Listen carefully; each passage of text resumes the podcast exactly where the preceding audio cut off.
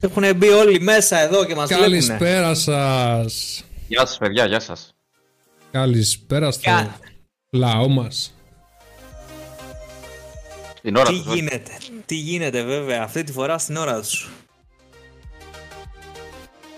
Το chat στο restream δεν ψήνεται να συνδεθεί, ε. Για γράψτε κάτι στο chat, ρε παιδιά. Ε, Πάντα, λέει, μια φορά να, ξε... να ανοίξουμε και να μην έχουμε πρόβλημα δεν γίνεται. Ο Παναγιώτης έχει γράψει από το YouTube, το έχει εμφανίσει στο Twitch από ό,τι βλέπω. Ναι, εγώ δεν το βλέπω στο Biz για κάποιο λόγο. Δεν έχω ιδέα τι γίνεται. Ε,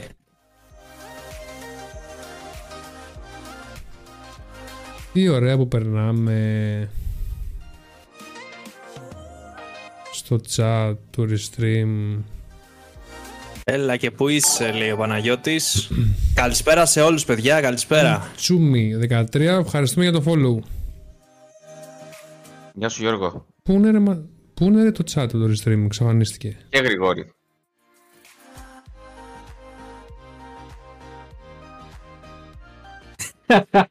Έχω μπει λέει από τις δύο για να μην το χάσω. Παναγιώτη σου ετοιμάζω φίλε tutorial για home assistant. Αλλά εντάξει, έχω ακόμη. Μπήκε. Τώρα το εμφάνισε. Ό,τι να είναι. Καλά τα, τα overlay που έχει φτιάξει σήμερα ο Τάκης. Τι σήμερα, έχει εδώ και μια εβδομάδα παιδεύεται. Μου έχουν βγει τα μάτια. Σκίζουνε φίλε. Πολύ καλή δουλειά, πολύ καλή δουλειά. Τάκη. Αλεβα... Ανεβάστε με. Ποιος είναι ο, ο Τσούμι; Έλα ρε Σούπερμαν δώσε πόνο. Καλησπέρα μάγκες. Δεν ξέρω ποιος είναι. Φίλος σου, μήπως είναι φίλος σου για να μας το λες πάλι. Μπορεί, μπορεί. Τι γίνεται, πώς είμαστε; Πέμπτη εκπομπή σήμερα, ε. Έχουμε Σταθερή. κλείσει πέντε εκπομπές φίλε. Πέμπτη εκπομπή και Θα σταθερή. ταξιδιάσουμε. Είμαστε σταθεροί. Έτσι, έτσι. Τεταρτίτσα γλυκιά. Με, με ζέστες να έχουν αρχίσει. Πολύ hot θέματα σήμερα. Θες να μας πεις Λοιπόν, λίγο να για ξεκινήσουμε. σπάσουμε- και να μας σπάσουμε τον πάγο να μας πει λίγο ο Γιάννης τη, τη σημερινή του εμπειρία. Τι συνέβη; Ναι, ναι. Ε, τίποτα, παιδιά. Ήταν απλό cable management για όσου ξέρουν να φτιάξουμε λίγο τα καλωδιάκια σε έναν υπολογιστή. Με αποτέλεσμα, εννοείται στο δικό σου PC να μην ξανανάψει ποτέ. Για 48 ώρες δεν είχα υπολογιστή. και το έφτιαξα τώρα, πριν 5 λεπτά. Για να Έτσι. δείτε την απίκο στην εκπομπή. Πού βλέπετε αυτό σας το εγχείρημα σε 10 χρόνια. Άρχισε πάλι. Σε 10 χρόνια θα Είναι αυτό ζούμε που σε- λέει... Να κερδίσω τον Τζόκερ για να σε γράψει όλους.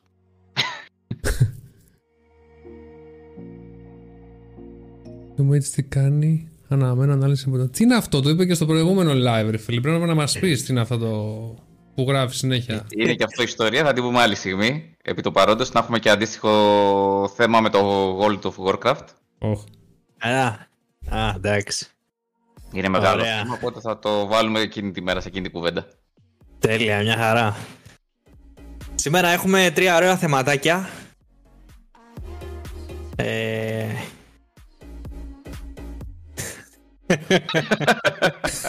τι γράφει, ρε. Ο Παναγιώτης λέει cable management έχει διδακτορικό η μάνα μου λέει ότι περισσεύει τα πετάει. Σωστός. Ναι, ναι. Σωστή, σωστή βασικά. Λοιπόν, ξεκινήσουμε σιγά σιγά παιδιά, τι λέτε; Ξεκινήσουμε, κάνε μια present- ένα presentation το τι θα δούμε σήμερα. Λοιπόν, ε, σήμερα είμαστε εγώ, ο Θάνος, Τάκης και Γιάννης. Τα θέματά μας είναι Assassin's Creed ταινία. Θα πούμε κάποια πραγματάκια έτσι για την ταινιούλα. Για το παιχνίδι θα αναλύσουμε σε άλλη εκπομπή, γιατί είναι τεράστια. Ε, Hogwarts Legacy, Hogwarts Legacy. Αναμενόμενο παιχνίδι εδώ και αρκετά, αρκετό καιρό. Έχει βγει από τον ε, Μάρτιο, το έχουμε παίξει, το έχουμε λιώσει. Ε, για όσους δεν ξέρουν είναι Harry Potter παιχνίδι και για τεχνολογία θα μιλήσουμε για AI, Artificial Intelligence. Θα μιλήσουμε λίγο πολύ εισαγωγικά σήμερα, γιατί είναι μεγάλο θέμα προς συζήτηση. Όλα μεγάλα είναι τελικά. Τεράστια είναι ρε φίλε. Είναι τεράστια. AI μπορούμε να μιλάμε σε 10 εκπομπές. Το μεγάλο μικρό είναι όμως, το μικρό δεν μεγαλώνει. Ω παρετάκι. Disclaimer. Highlight, παιδιά. κάτι highlight, κάτι clip. Λοιπόν, να δώσουμε το ενακτήριο λάκτισμα. Ναι, αμέ. Λοιπόν, να ξεκινήσουμε παιδιά με το Assassin's Creed την ταινία. Να πούμε λίγο πάλι τα ίδια. Κοίτα, κοίτα τι γράφει κάθε φορά που πάμε να ξεκινήσουμε. Πετάει κάτι για την Alexa θα πει ή για Smart Home. Smart Lock θέλει. Λοιπόν, Θα, δούμε, θα βρούμε ωραίες κλαρίες να παρουσιάσουμε. Να συνεχίσω μου επιτρέπετε. Ναι, ναι. Συνέχισε τάκι. Λοιπόν, ε, λίγα λόγια για την ταινία. Ξεκίνησε η παραγωγή το 2015. Η ταινία βγήκε στους κινηματογράφους το 2016. Δεν θα πούμε πάρα πολλά έτσι για παραγωγές και τέτοια. Νομίζω ότι δεν ενδιαφέρουν κάποιον. Δεν είναι ακόμα μεγάλο franchise ώστε να το αναλύσουμε τόσο πολύ. Λοιπόν, η ιστορία μας ξεκινάει στην Ισπανία το 1492 στην ουσία στην Ανδαλουσία περιοχή ε, κατά τη διάρκεια του πολέμου της Γρανάδας ε, ο χαρακτήρας μας είναι ο Αγγιλάρ Ντενέρχα ο οποίος ε, τον, ε, ο θεοποιός που παίζει αυτό το χαρακτήρα είναι ο Μάικλ Φασμπέντερ ε, ο οποίος Αγγιλάρ γίνεται δεκτός στην αδελφότητα των ασασίνων παύλα δολοφόνων ε, και στην ουσία του αναθέτουν να προστατεύσει ένα πρίγκιπα το πρίγκιπα Γκρανάδα τέλος πάντων από το τάγμα των ε, Ναϊτών οι Ναΐτες, ε, να κάνουμε έτσι ένα storytelling, ήταν ε, ένα, το πρώτο τάγμα στην ουσία που αναφέρθηκε, πρώτο επίσημο τάγμα στην ιστορία των πολέμων και της θρησκείας που ξεκίνησε την εποχή των Σταυροφοριών, περίπου το 1000, 1100, 1200 μετά Χριστό, κάπου εκεί περίπου. Ε, τώρα τι γίνεται, αυτός ο χαρακτήρας ο Αγγιλάρ στην ουσία έχει είναι απόγονος του, του βασικού χαρακτήρα της ταινίας, του Καλ Lynch, έτσι λέγεται, από το Callum. Ε, και έχουν διαφορά 500 χρόνια, δηλαδή πριν 500 χρόνια έζησε αυτός ο, ο Αγγιλάρ.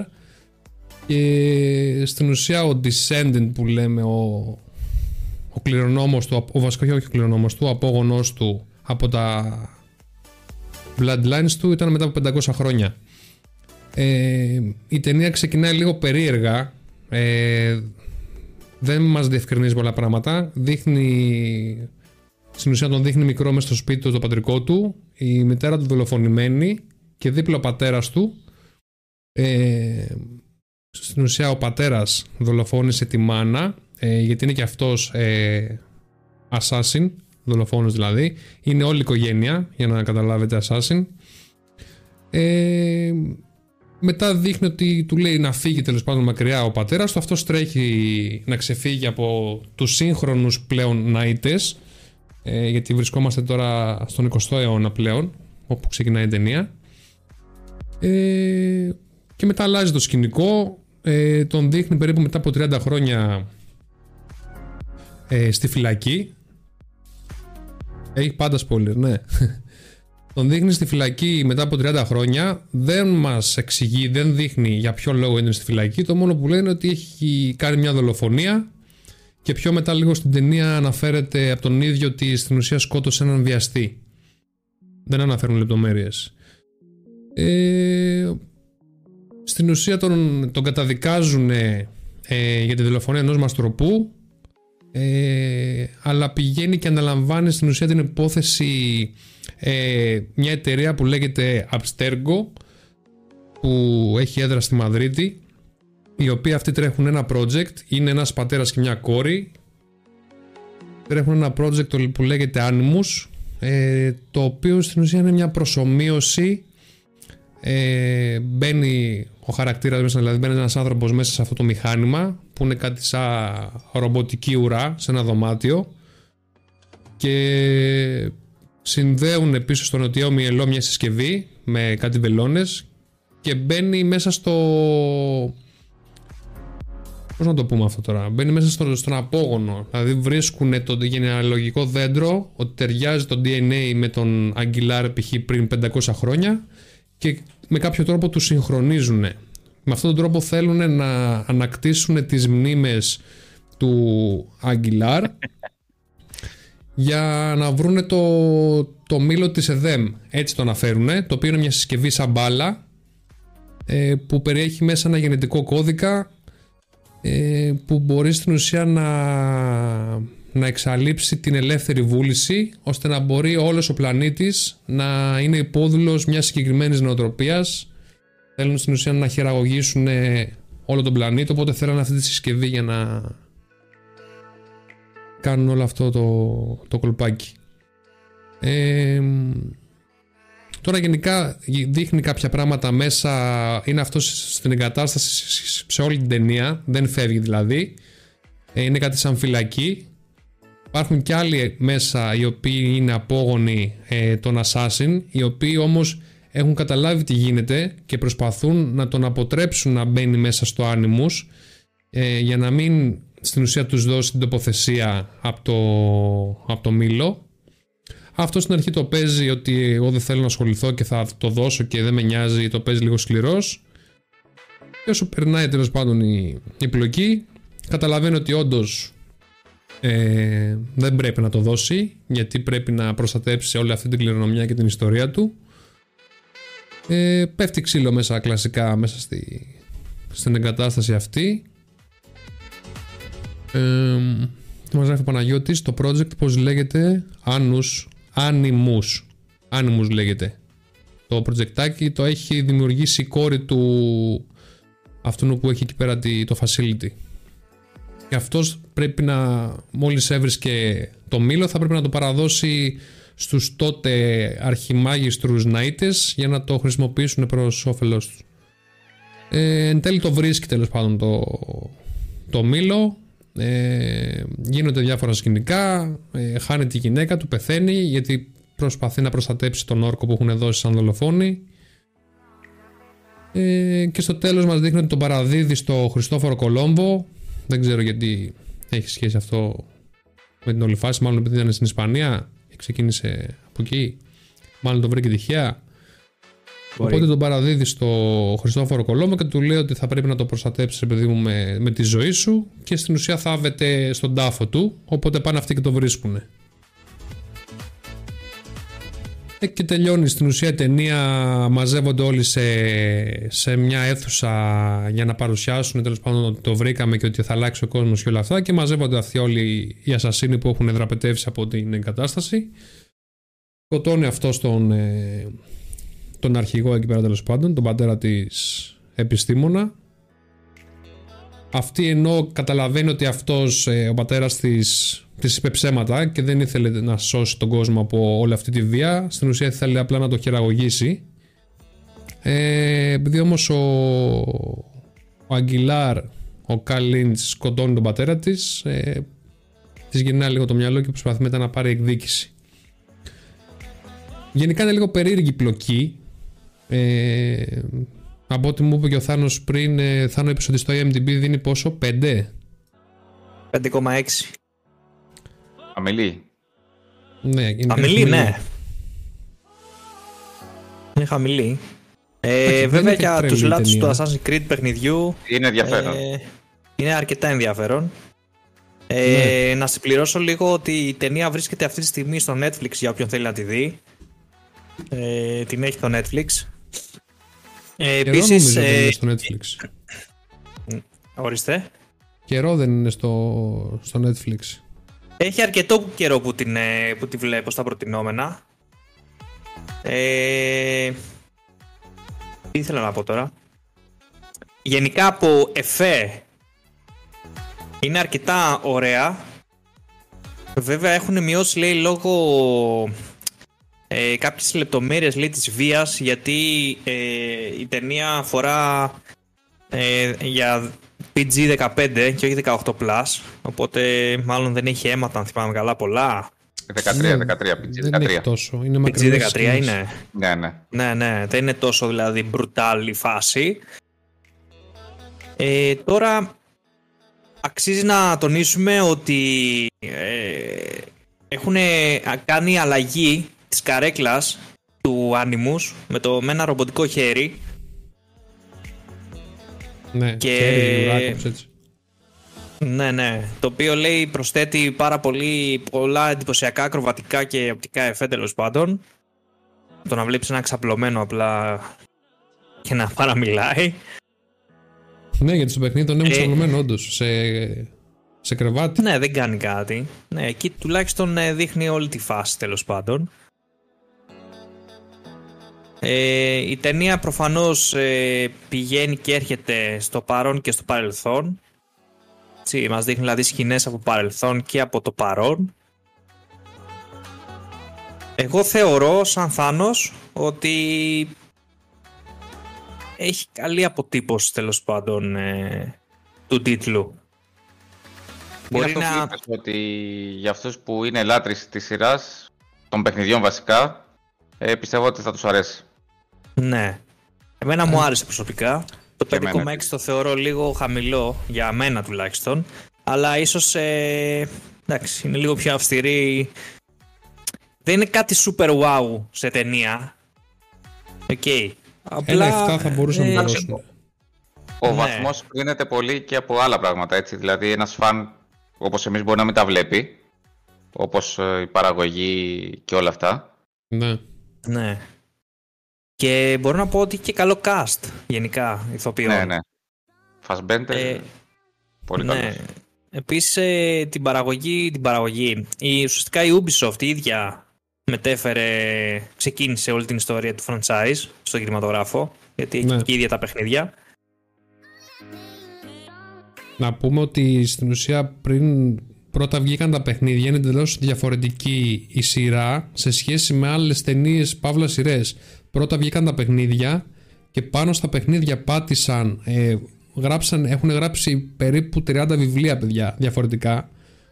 Ε, το κάθε βιβλίο με διαφορετικό ε, συγγραφέα και μετά ε, φτιάξανε την ταινία και υπάρχει και άλλη μια ταινία που βγήκε το 2009 περίπου ε, που λέγεται Assassin's Creed ε, Lin- Lineage, Lineage τέλος πάντων ε, όπως λέγεται κανονικά ε, εντάξει είναι πολύ παλιά ε, δεν είναι ταινία βασικά είναι σειρά ε, τρία μικρά επεισόδια πρέπει να έχει αλλά είναι σε εποχή τύπου δεν θυμάμαι τώρα χρονολογία. Ξέρεις που είναι. Πώς ήταν στους πειρατές Καραβικής, φοράγανε τα, τα μαλλιά τα ψεύτικα τύπου Μότσαρτ, ξέρεις. Όπως ήταν το παιχνίδι το Ναι. Black Flag, νομίζω εκείνη την εποχή. Ε, με τα μουσκέτα. Ναι, ναι. Εντάξει, δεν τη βλέπεις τόσο εύκολα. Είναι πολύ παλιά τα, το casting και τα γραφικά. Είναι σαν να βλέπεις Ζορό του 1970. Αλλά οκ, εντάξει. Ο Παναγιώτης ρωτάει αν θα παιχτεί giveaway λέει κωδικός Netflix. ναι, γράφεις ε, Ενέμπα Θάνος, Παύλα ε, Μιστρή, χαμένο Powerline και κερδίζεις. Ε, Το Powerline. ναι. Πώς τη λένε την κόρη του; Σοφία τη λένε την κόρη του. Η οποία για κάποιο λόγο σου πετάνε μια βόμβα ξαφνικά μέσα σε κλάσματα του δευτερολέπτου. Σου δίνει να καταλάβεις ότι ήταν και αυτή στο τάγμα απλά και δεν το ήξερε. Και τη δείχνει απλά με ανοιχτό στόμα για 5 δευτερόλεπτα. Την ώρα που ε, σκάνει μνήμες οι πολλές. Βέβαια την αναφέρουν πολύ στο δόκιμος 18. Ευχαριστούμε για το follow. Γεια σου, Μάνο. Φίλος σου είναι. Ναι, ναι. Καλησπέρα. Καλησπέρα, καλησπέρα. Ευχαριστούμε πολύ για το follow. Ο Παναγιώτης έχει ρέτα πάλι σήμερα, έτσι. ναι. Τι λέει; Είχα κατεβάσει Διάβασε. Assassin's Creed από M-Torrent και έσκασε ξανθιά με πέρτα λευκή λέει κομμάτι από μέσα και την περίμενε ο Κάλουμ έτοιμος. Ε, Τον τύπο, ρε φίλε. Με, σε εκείνο το βάιο το ρημάδι, το έχεις κατεβάσει που είχες;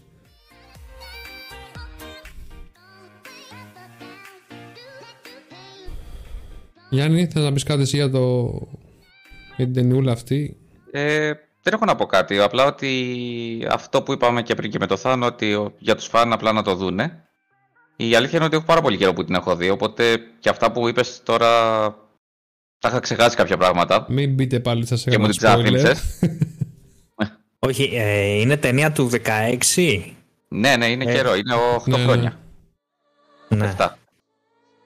Εγώ ρε παιδιά πρέπει να Και την είχα δει στο σινεμά πρέπει να νομίζω. Νομίζω κι εγώ. Οπότε και λίγο την είχα ψιλοξεχάσει και τώρα μου τη θύμισες. Και λέω να της κάνω άλλη μια Να της ανασκόπηση. δώσεις μια ευκαιρία. Μια ευκαιρία ακόμα. Αλλά θυμάμαι ότι μου είχε κάνει αρκετή, αρκετές καλές εντυπώσεις. Είναι αυτό που είπαμε, όχι κάτι τρελό. Κοίτα, θα ήθελα να μην διαδραματίζονται τόσο πολύ τα σκηνικά μέσα εκεί στο... σε αυτή την εγκατάσταση. Να είναι λίγο ρε παιδί μου πιο. Ήταν πολύ. Πώς να το πω, ρε παιδί μου, πολύ, πολύ μαζεμένο, ρε παιδί μου. Δεν είχε λίγο, ξέρεις, έτσι. Να σου δείξει κάτι διαφορετικό. Έβλεπες δηλαδή εκείνο το δωμάτιο, έδειξε μια φορά το εστιατόριο και μετά που φύγανε και πήγανε εκεί στην αίθουσα στο τέλος που τελειώνει και η ταινία. Ε, Παναγιώτη, μέχρι τα παιχνίδια που είχαν βγει, νομίζω μέχρι το 16 που ήταν, αν θυμάμαι καλά, το, το Origins. Ε, μέχρι τότε, ναι, ε, είχε ανταποκριθεί στις προδοκίες. Βέβαια, με τα επόμενα που, εντάξει, όσο να είναι περνάει η τεχνολογία, ε, μπορώ να πω ότι αν φτιάξουν επόμενη ταινία βασισμένη σε καλύτερα γραφικά, θα... Δηλαδή, αν την έβλεπα τώρα το, την ταινία, μπορεί να λέγανε ότι υπάρχει ζουμί ακόμα να βάλουνε. Για τότε Ναι. ήμασταν μια χαρά. Εντάξει, στην ουσία δεν έχει να κάνει. Γιατί κάθε Assassin's Creed είναι διαφορετικό. Νομίζω ταιριάζει πιο πολύ με, με ποιο ταιριάζει; Με το. πριν το Black Flag. Ποιο ήτανε; Πριν το, έτσι, να δω. Ε, Να τα γράφει εδώ γιατί τα έχω στο Wikipedia. Είναι και πολλά. Είναι άπειρα πόσο βασικά. θα είναι, παιχνίδια. τα παιχνίδια είναι πάρα πολλά. Ναι, έχω χάσει το μέτρημα, δεν είναι.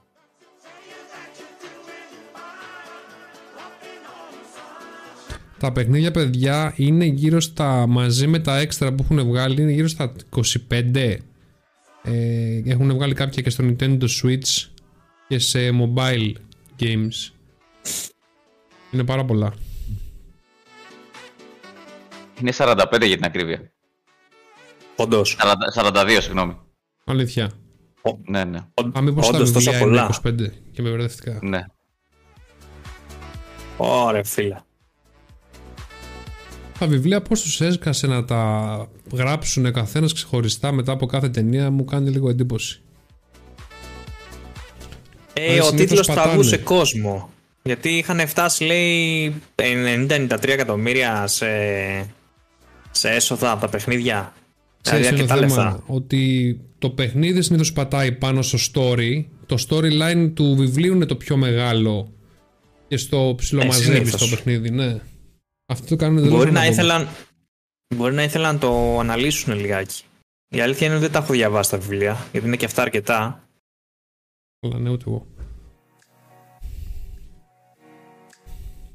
Πάντως έτσι για βραδάκι, ταινιούλα, χαλαρή, μια χαρά να τη βλέπεις. Εύκολα, ναι. Πολύ εύκολα. Εντάξει, δεν είναι πολύ ώρα, μια μισή ώρα περίπου νομίζω είναι. Ναι, δεν είναι μεγάλη. Κάπου εκεί περίπου. Εντάξει, αν εξαιρέσεις λίγο το απότομο. Εντάξει, σου κάνει ένα βασικό intro που σου δείχνει από παιδάκι τι είναι και τα λοιπά. Είναι αυτό που έλεγες ότι σε κάνει ένα μπαμ πώς βρέθηκε στη φυλακή και τι έκανε και από εκεί και πέρα μετά σε βάζει σιγά σιγά Ναι, σε θα- όλο το παιχνίδι του Animus. Θα το ήθελα λίγο πιο smooth, ρε φίλε. Ίσως, δηλαδή, άμα του δίνανε μισή ώρα παραπάνω ταινίας, έτσι λίγο να στη παρουσιάσει λίγο καλύτερα, νομίζω θα ήταν πιο ωραίο. Θα την προτείνω να τη λέει σε πρώτο ραντεβού από Tinder. σε πρώτο ραντεβού από Tinder δεν, βα- δεν βάζει ταινία αρχικά. Ας ξεκινήσουμε από εκεί. Το βασικά. Όχι ρε, είναι η ατάκα που λες πάμε σπίτι μου να δούμε ταινία. Αλλά επειδή αυτήν παίζει να κάτσεις να τη δεις, καλύτερα βάλει μία άλλη. Έλατε. Βέβαια η γκόμενα δεν ξέρω αν θα κάτσει να τη δει. Ισχύει. Η κοπέλα θα λύσει Α, να μας δεν κάτσε παρακολουθεί χωρίς και Έλληνα. γυναίκες. Ναι, συγγνώμη, με συγχωρείτε. Ντροπή. Ντροπή. Sex, sexual harassment λέγεται αυτό. Έλα ρε Τάκη. Σήμερα έχεις ε, κεντάς σήμερα, κεντάς. Ναι. Αυτά γενικά με την ταινιούλα. Δεν έχουμε κάτι να προσθέσουμε. Να ρωτήσει κάτι αν θέλει εδώ το κοινό μας. Αλλιώς αν να προχωρήσουμε στο επόμενο θέμα. Θα το κάνουμε όπως το, με το Σεφερλί. Και περνάμε γρήγορα γρήγορα στην ταινία νούμερο 15.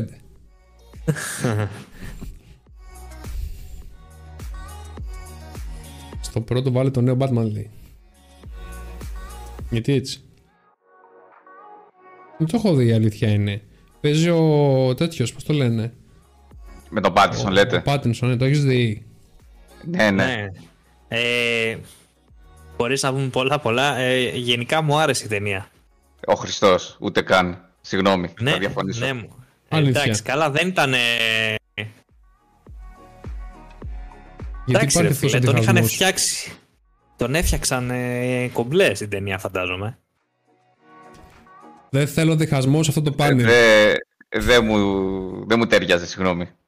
Εσύ τώρα τον έχεις κάνει match με το Twilight, να πούμε γι' αυτό. Εντάξει, κάποιους χαρακτήρες φίλε κολλάνε πάνω του, δηλαδή τι του έχει σε αυτό μείνει. έχει, έχει δίκιο. Έχει δίκιο σε αυτό. Στο Twilight, ας πούμε, ήταν πολύ φλόρος. Και στο Harry Potter Flores Ήταν- ήταν ρε φίλε. Ε, Δεν μπορούσα να. Ναι, ισχύει. Ισχύει, ναι. Και νομίζω από εκεί είναι Ωραία γνωστός. πάσα. Ναι, Για, όντως. τι από το Harry Potter; Ωραία πάσα. Πάντως στο λιστάκι. Ναι, ναι. Ε, να περάσουμε στο παιχνίδι της εκπομπής. Το Hogwarts Legacy. Ε, πιστεύω αν ζητούσαμε να μας περιγράψει κάποιος πώς φαντάζεται το ιδανικό παιχνίδι Harry Potter Θα ήταν αυτό.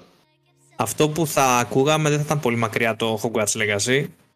Ε, Πολύ σωστά. φτιάξανε, φτιάξανε ένα παιχνίδι ανοιχτού κόσμου που αναπαριστά πιστά το Hogwarts. Ε, μου κάνει τρελή εντύπωση αυτό. Και την ατμόσφαιρα του σύμπαντος. Ήταν λίγο έτσι σκοταδίστικο να το πω έτσι. Δεν ήταν τόσο happy Είναι η όλη τρομερό. φάση. Ε, ενώ Επίσης ταυτόχρονα... ήταν ε, πιστό αντίγραφο, θεωρώ, στον κόσμο. Πολύ Ε, πιστό, εμένα, εμένα ο κόσμος μου άρεσε πάρα πολύ.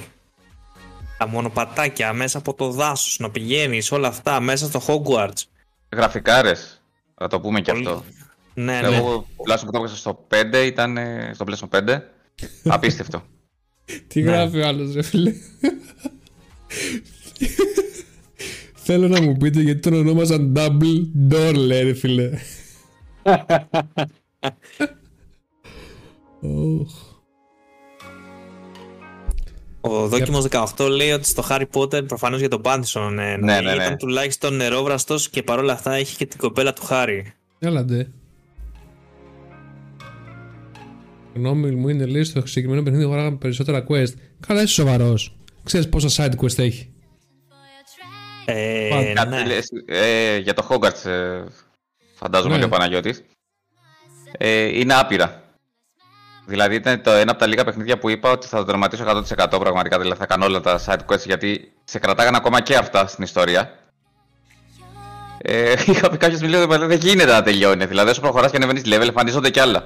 Παιδιά το campaign τελειώνει στο 34% και δεν έχεις κάνει ούτε το 1 τρίτο από Ακριβώς. τα... αυτά που πρέπει να κάνεις. Ε, λένε ότι για να τερματίζεις 100% χρειάζεσαι 55 με 60 ώρες. Το οποίο Ναι. είναι, Ξέρω. ένα πολύ, είναι αρκετές ώρες δηλαδή για ένα παιχνίδι. Ναι, ναι. Εν τω μεταξύ, ρε παιδιά, κάποιοι Ε. θυμάμαι τότε όταν βγήκε, συγγνώμη Θάνο, ε, ρε φίλε, σε, σε τρεις μέρες ήταν 100%. Ούτε καν τρεις, δύο μέρες. Κάποιοι streamer 100% με όλα τα cosmetic. Πρέπει, πρέπει να μην κοιμήθηκαν καθόλου αυτοί. Βασικά δεν βγαίνει οι ώρες έτσι. Ο Ναι, Παναγιώτης, να ξέρετε, 24-48, είναι, οκ. είναι πολύ μεγάλος φαν της, ε, του franchise Harry Potter στις ταινίες. Έχουμε, αρκε, έχουμε αρκετούς ε, Έχουμε αρκετούς ε, γενικά fans. Ε, καταρχάς είναι το Harry Potter ε, εκτός από τη βιβλιογραφία, δηλαδή τα βιβλία που έχουν κυκλοφορήσει, η ταινία νομίζω ότι είναι της εποχής μας, δηλαδή γενικά το franchise είναι της εποχής μας. Ναι. Ε, το πρώτο Harry Potter το είδα κινηματογράφο όταν ήμουν πόσο, 14, 15. Ηλικιακά Θυμάμαι, νομίζω ήμουνα- είμαστε κοντά με τους ηθοποιούς. Ναι, ναι, θυμάμαι ήμουν Ναι, πολύ ναι. πιτσιρικάς. Ε, και είχα ξετρελαθεί γιατί ειδικά η πρώτη ταινία φίλε ήταν ε, δεν ξέρω αν είχε κυκλοφορήσει κάτι παρόμοιο με τόσες μαγείες και τέτοια εφέ, κάστρα, ιστορίες Τις Ερμιόνης με φάνλη. Ο Γιώργος λέει ότι τα quest ήταν αρκετά βαρετά, ο ορισμός της συνομιλίας με NPC. Εντάξει, γενικά ένα τέτοιο παιχνίδι Εντάξει. με μεγάλο story πρέπει να έχει, είναι λογικό να έχει τόσο μεγάλο... Ε, Και είναι και single player παιχνίδι, έτσι. Δηλαδή δεν ε, Ναι. μπορούμε να πούμε online να έχεις κάτι άλλο. Οπότε αναγκαστικά θα μπει στον ορισμό του NPC. Ε, να πούμε λιγάκι ότι το είδος του παιχνιδιού είναι action RPG, ε, βασίζεται αρκετά σε roleplay, δηλαδή μέχρι και στην αρχή που διαλέγεις το house, σου κάνει κάποιες ερωτήσεις και ανάλογα τι θα απαντήσεις σου σε τοποθετείς το ανάλογο house, το γνωστό καπέλο από τις ταινίες άμα θυμάστε. Ναι. Ε, δεν υπάρχει, υπάρχει μια εξαίρεση, δεν υπάρχει το Quidditch στο παιχνίδι με τις κούπες, Το οποίο. οποίο- έχω- Α, ναι, το οποίο έχει ακουστεί ότι θα το φέρουν στο sequel Ακριβώς. Κυνήγι θα υπάρχει μπορούσα να όμως προ... με τις Ναι, σκούπες. εντάξει, χρησιμο... χρησιμοποιείς τη σκούπα, απλά δεν έχουν βάλει το παιχνίδι για κάποιο λόγο. Εντάξει, Ε, αυτό που έχουν επίσης, κάνει... Πες. ε, επίσης ε, θεωρώ, θεωρώ ότι θα ήταν πολύ καλό να υπάρχει multiplayer σε αυτό το game. Λογικά θα Από βάλουν. τη, στιγμή, από τη στιγμή που είναι roleplay και RPG, δηλαδή δεν είναι στάνταρο χαρακτήρας, μπορεί να φτιάξει ο καθένας τον δικό του με τα δικά του μαλλιά, χρώματα, ή άντρας ή γυναίκα, ό,τι θέλει τέλος πάντων, θα μπορούσε να το, το γυρίσουν σε multiplayer. Κοίτα, αν το κάνω multiplayer, Βε- φίλε, θα γίνει χαμός έτσι. Να ξέρεις. Ναι, βέβαια. Πρέπει να το να εμπλουτίσουν, θεωρώ, λίγο για multiplayer ακόμα. Δηλαδή και σε kills ίσως. Βέβαια, να τονίσω ότι η εταιρεία που το έχει κατασκευάσει, η Avalanche, είναι αρκετά. Ε, πώς να το πω. Αρχάρια σε τέτοιου είδους παιχνίδια. Την έχει αγοράσει, νομίζω, ναι, Warner Bros. Ε. Την αγόρασε και την έσωσε γιατί ήταν για χρεοκοπία. Ναι. Το Port Key Games δεν ξέρω που κολλάει βέβαια σαν τρίτος παρανομαστής. Δεν ξέρω.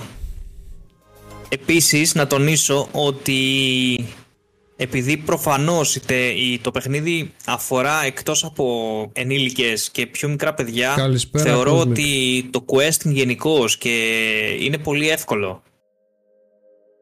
Δηλαδή εγώ δεν δυσκολεύτηκα πουθενά σε, σε κανένα quest. Δηλαδή σε, σε οδηγεί κατευθείαν εκεί που πρέπει. Στο δρόμο μπορείς να πάρεις άλλα 2-3 quest τα οποία μπορείς να τα κάνεις λίγο παρακάτω. Γενικώς δεν είχε πολύ ψάξιμο το παιχνίδι. Το campaign έχει το, το τερμάτισε το campaign. Εγώ όσο έχω παίξει δεν το έχω τερματίσει γιατί το προσπαθώ να το παίξω όλο συνολικά το game. Έχει το campaign διάφορα τύπου puzzle που πρέπει να ανακαλύψεις για να προχωρήσεις σε κάποια σημεία. Ναι, εντάξει, έχει, κοίταξε, για τους πιο ε, εξοικειωμένους ε, παίχτες τέτοιων παιχνιδιών έχει αρκετά πράγματα να κάνεις. Δηλαδή Κοίτα, ναι. έχει κάποια puzzle που λες, κάποια έτσι... Κάποια πράγματα που θέλουν ψάξιμο να τα βρεις, αλλά το γενικό gameplay του παιχνιδιού θεωρώ ότι είναι αρκετά εύκολο. Δηλαδή για έναν αρχάριο χρήστη ο οποίος δεν έχει ξαναπαίξει το παιχνίδι, που μπορεί να είναι και κάποιο παιδί ή κάποιος έφηβος, ε, θεωρώ ότι μπορεί άνετα να ανταποκριθεί.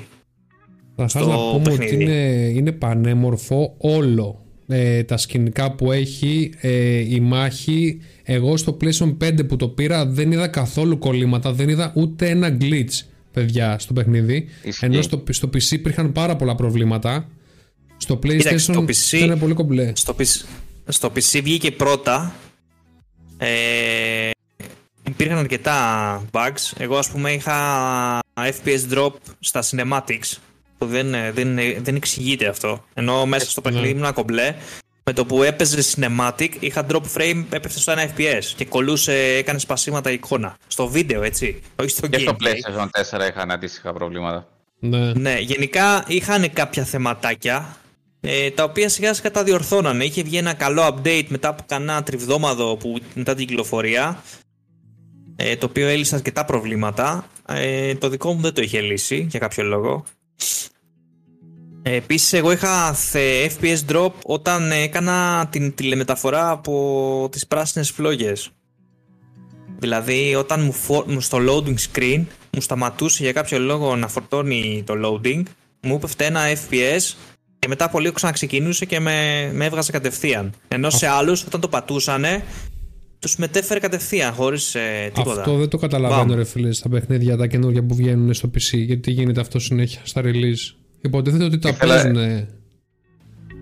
Θέλω λίγο τάκι να απαντήσεις στο φίλο μου τον Γιώργο. Θέλω να διαβάσεις το σχόλιο του πρώτα και μετά θα απαντήσω.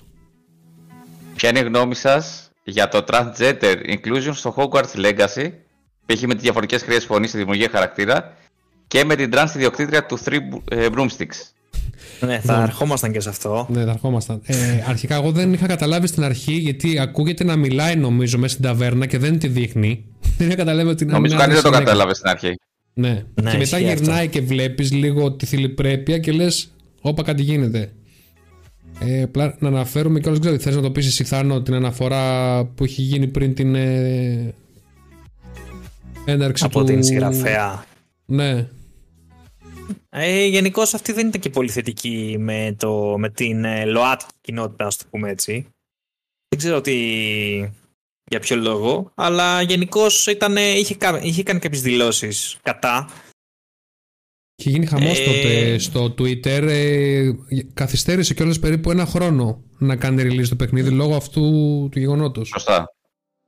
Ναι, ε, και δεν ξέρω, για αυτό το λόγο κάνανε κάποιες φιγούρε, κάποιους χαρακτήρες ε, trans, ίσως. Και κάνανε μποϊκοτάζ ε, μετά από αυτό και λέγανε ότι όποιος αγοράσει το παιχνίδι και όποιος το στριμάρει ε, θα υποβληθούν μηνύσεις και διάφορα τέτοια γράφανε. Ναι, ναι, αυτό πάλι δεν το καταλαβαίνω. Εντάξει, εμείς δεν φταίμε σε κάτι που το παίζουμε. Εντάξει, να Ε, να αναφέρουμε πούμε λίγο μια κάτι... καινούργια- Θέλω να αναφέρω κάτι, παιδιά. Επειδή, οκ, δεν είμαστε ρε φίλε, ούτε ομοφοβικοί ούτε τίποτα. Ο καθένας κάνει ό,τι θέλει. Εμείς κοιτάμε τον άνθρωπο και τον χαρακτήρα.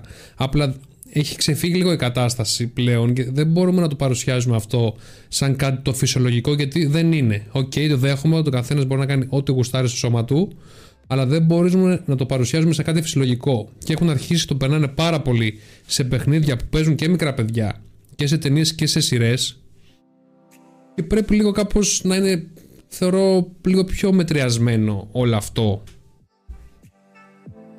Θεωρώ ότι θα Πάμε πρέπει να κάνα. βγει κάποια σήμανση για όλο αυτό. Δηλαδή, όποιος δεν θέλει να μην το παρακολουθήσει. Ναι, γιατί αν το δεις από την άλλη πλευρά, είναι και από τη δική τους μεριά και αυτό ένα είδος ρατσισμού. Καταλαβες, δηλαδή όταν σου λέω ότι εγώ που είμαι π.χ. transgender σου απαγορεύω π.χ. να το αγοράσεις για τον οποιοδήποτε λόγο, είναι και αυτό ένα σημείο, ένα είδος ρατσισμού προς εμάς, προς την άλλη πλευρά π.χ. Μπορώ, ρε μαλάκα. Τι γράφει ο άλλος; Ε, Τι εντάξει, γράφει, δεν γιατί γυρίσουμε δεν- τώρα σε... Τι γράφει ο άλλος; Ποια η άποψή σας λέει σαν εκπομπή στο να κόψουν το Quintus επειδή τριβόντουσαν λέει στις κούπε. δεν ξέρω, πολλά μπορεί να κάνανε. Ε, Συνεχίζοντας να πούμε λιγάκι ότι ο χαρακτήρας που φτιάχνουμε ουσιαστικά είναι ένας ε, μεγάλος ηλικιακά, δεν είναι παιδί, γιατί μπαίνει κατ' εξαίρεση στη σχολή στο πέμπτο έτος. Και είναι ένα Ε, αιώνα μια πριν αλλαγή- να αναφέρεις κιόλας. Ναι, ναι. Είναι το 18ο αιώνα εξελίσσεται όλη η ιστορία. Έναν Πολύ αιώνα πριν. πριν τη- τα γεγονότα του Harry Potter. Hogwarts, Ναι, ναι. του Harry Potter, συγγνώμη. Ε, αυτή τώρα η αλλαγή για το πέμπτο τους εικάζω ότι έγινε κυρίως για να μην είναι ο ήρωας παιδί αλλά έφηβος, έτσι ώστε να μπορεί να κάνει κάποια πράγματα παραπάνω. Ε, Μαθαίνεις ξόρκια πάρα πολλά, νομίζω 40 είναι σύνολο. Ε, Ήταν ή τόσο κάνω πολλά. λάθος. Εντάξει, είναι Νομίζω. ψιλοβατά. Είναι Μπορεί να αρκετά. πάρεις όλα. Δεν χρειάζεται. Αλλά δεν σε αφήνει νομίζω να γυρίσεις πίσω, να τα κάνεις reset. Αν δεν θυμάμαι καλά. Ε, ναι, αν, αν, αν ε, σε, ε, ειδικά εκεί που μαθαίνεις κατάρες, Ναι. επειδή είναι role play το παιχνίδι, εάν αρνηθείς δεν, μπο- δεν θα τη μάθεις γενικώς μετά. Γι' αυτό Ε, κάποιοι το έπαιζαν έχω- Δεν από νομίζω την νομίζω αρχή ότι μετά. ισχύει. Έχω φίλο ο οποίος προσπέρασε μια κατάρα και δεν την έμαθε ποτέ και το έχει τερματίσει μα- το παιχνίδι. Τη μαθαίνεις Γιατί πιο το έκανα μετά κι σε ένα εγώ. διάλογο. Ναι, ναι, ίσως αυτό που λέει ο Τάκης. Γιατί αυτό που έκανα εγώ, πέρασα μία, σε μια κουβέντα δεν την πήρα, αλλά μετά που το έψαξα λίγο μπορούσα να πάω σε έναν άλλο διάλογο και, μου την Και το ξανά λένε και σε review και το ανεβάζουν σε πολλά βίντεο στο TikTok αυτό. Το πώς μπορείς να το κάνεις, αν το κάνεις bypass. Έχει 27 ξορκιά θάνο, Οκ. σύνολα. Εντάξει, το καλό είναι ότι δεν είχε passive και τέτοια να σε μπερδεύει. Είχε ρε παιδί μου ένα τρί, μπορείς να πάρεις Α, δύο ναι. τρία από τα άλλα τέσσερα build. Αλλά νομίζω ότι όλοι για κάποιο λόγο πήγανε Slytherin. Δηλαδή, λίγοι ήταν αυτοί που πήγανε στα, στα υπόλοιπα. Δηλαδή, η Hufflepuff Εντάξει. θεωρούσα ότι πρέπει να είσαι πολύ φλώρος για να πας. Ε, νομίζω είναι η αρχική απάντηση που δίνεις. Ε, εγώ α, κατευθείαν μπήκα Slytherin γιατί ε, διάλεξα φιλοδοξία, αν θυμάμαι καλά. Ambition. Ε, Ναι, ναι. Spoiler έκανα μόλις Ωραίο τώρα αυτό. για ποιον θα παίξει το Ωραίο παιχνίδι. αυτό που είχαν κάνει, ε. Αυτό δεν είναι μέσα στο παιχνίδι. Αυτό το κάνανε στο pre- pre-release. Έμπαινες μέσα στο Wizarding World πριν γίνει το release και το έκανες αυτό. Διάλεγες και το ραβδί σου και το house που θα είσαι και το χαρακτήρα σου. Ναι, ναι.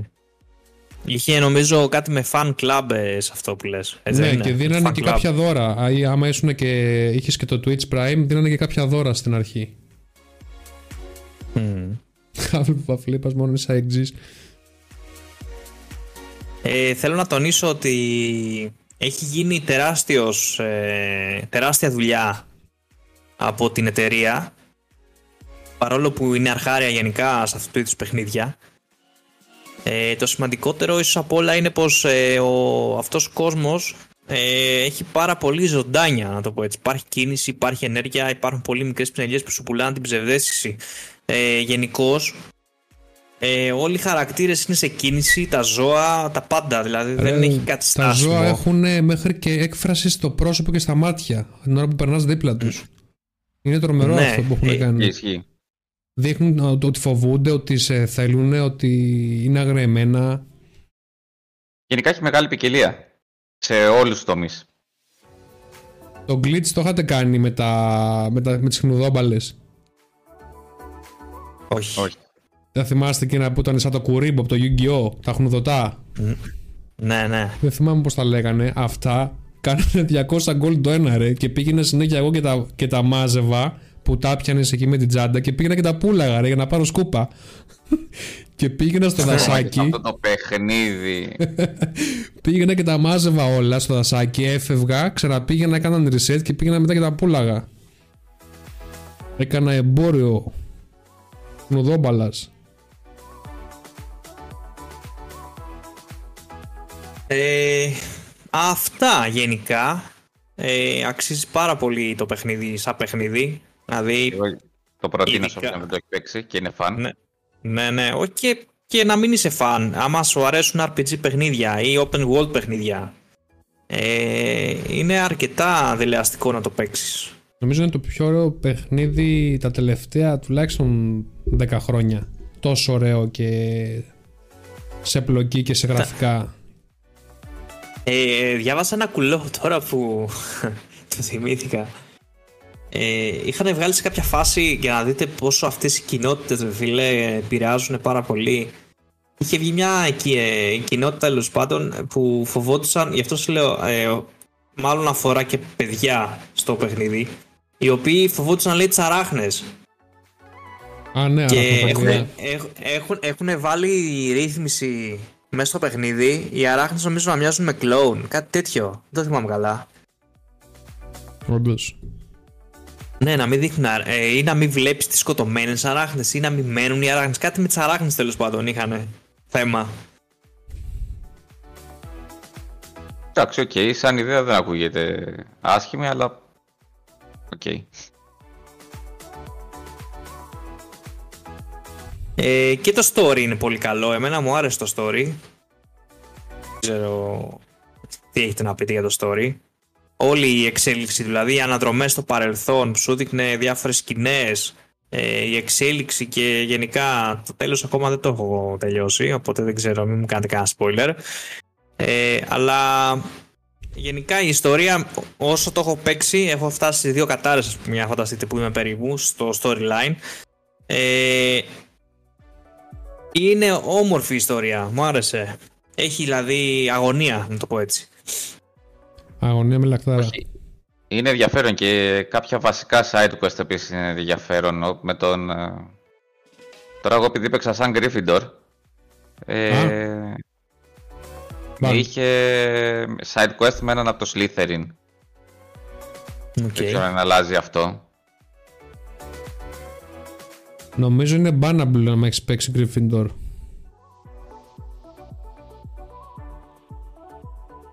Τι, σιωπ, τι σιωπή ήταν αυτή; Κάνα μόνο ε, αυτά είχα να πω εγώ γενικά για το Hogwarts Legacy. Κάνω, έχεις ένα μικρό τρίξιμο νομίζω. Θες λίγο να το δεις. Εγώ μια χαρά να ακούω. Τώρα, καλύτερα. Εσύ Γιάννη δεν τα ακούς; Όχι. Όταν τελειώνει την ομιλία ακούγεται. Πρέπει να αλλάξει ακουστικά. Εγώ. Φίλε, ναι. αυτά τα ακουστικά έχουν 150 ευρώ. Εντάξει, δεν έχει σημασία. Ευχαριστώ πολύ. Και με το πάω online μου έχει 80. Ναι, αλλά κάκι. Ακριβώς. Πώς νιώθεις που έχεις ένα καμένο power line; Τι λέει, το έπαιξες στο easy. Να μα σκοτάει, αλλά να παίξεις μαζί μου. Λοιπόν, διαβάσουμε λίγα, λίγα σχολεία, γιατί βλέπω έχουν γράψει αρκετά. Να διαβάσουμε πολλά σχολεία. Κάτι ναι. τρίζει λέει τώρα ο άλλος.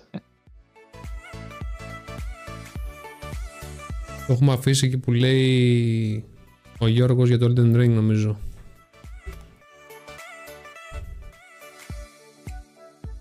Πάρεις λέει μήνυμα διαφορετικότητας, αυτό που είπες Γιάννη εσύ. Ναι. Ναι, οκ. Okay. Ο Παναγιώτης λέει τώρα που είπα σκούπες, λέει ρόμπορο καβαλούσο χάρη. Της Xiaomi ήτανε. ρόμπορο που λένε να τρελαθώ τελείως. Ο δόκιμος λέει Hufflepuff πας μόνο αν είσαι εξή. Γιατί το λες αυτό; Κάτε το μπλοκ τον κύριο λέει. Ναι παίξτε μπαν λέει δεν χωράνε παδικά όταν υπάρχει η Ερμιόνη.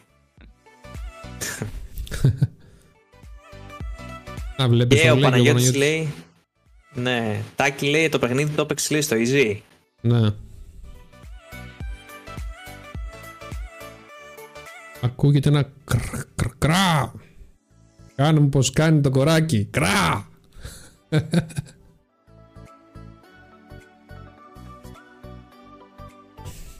Έτσι είναι παιδιά. το να... λίγο Θάνο το story που στην αρχή που διαδραματίζεται.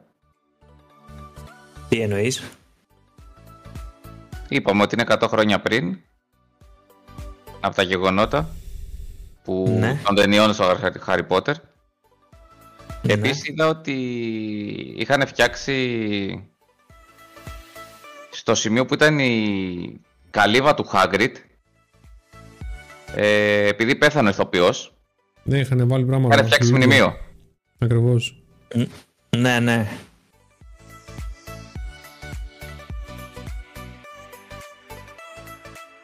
Λοιπόν, παιδιά, κάντε ένα donate στο stream εδώ πέρα. Ε, να πάρει ένα power line ο Γιάννης. Μια καλή κάρτα ήχου ο Θάνος. Για να σταματήσει όλο αυτό ο γολγοθά που τραβάμε κάθε Τετάρτη. Α, πλάκα, πλάκα. Ο, ο Μεστρή έχει πιο πολλά λεφτά. Στείλε ένα ευρώ να δούμε αν δουλεύει το donate στο τέτοιο. Ναι, ναι, δίνω φράγκο. Τώρα θα σου πω. Πρέπει να το κάνει κάποιος, δεν γίνεται. Ο Γιάννης θέμα θα αναλύσει. Ο Γιάννης είναι βοηθητικός προς το παρόν. Ο Γιάννης είναι συντονιστής.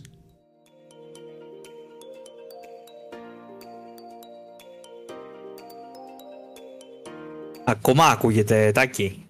Νομίζω ότι μειώθηκε πολύ. Τελικά λέει δεν θα απαντήσετε για τον Dumbledore. Ο Dumbledore ε, δεν υπάρχει καθόλου στο παιχνίδι.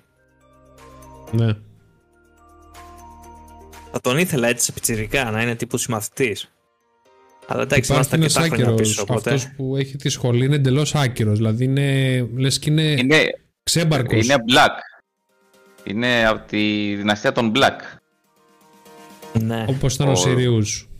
Ακριβώς. Ναι, δεν είναι πολύ άκυρο, Το ρε φίλε. Σουηδής. Δύο-τρεις φορές που τον δείχνει. Γενικά οι πιο πολλοί καθηγητές είχαν. ε, Δηλαδή, σίγουρα τα επίθετα ολονών τα έχεις ακούσει και στις ταινίες. Κάτι τρίζει. Από Ε. όλους μας τρίζει Παναγιώτη μόνο από, τα, από το Θάνο. Γιατί εγώ τα ακούω μόνο από το Θάνο.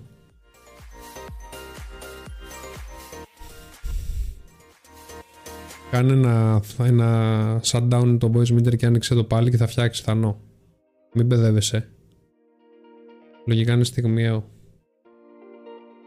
Και απλά είναι κόκκινο το στόμα και θα κάνει τη φωνή σου ο Γιάννης. Ω σαν να είμαστε σε μεξικάνικο σύριαλ.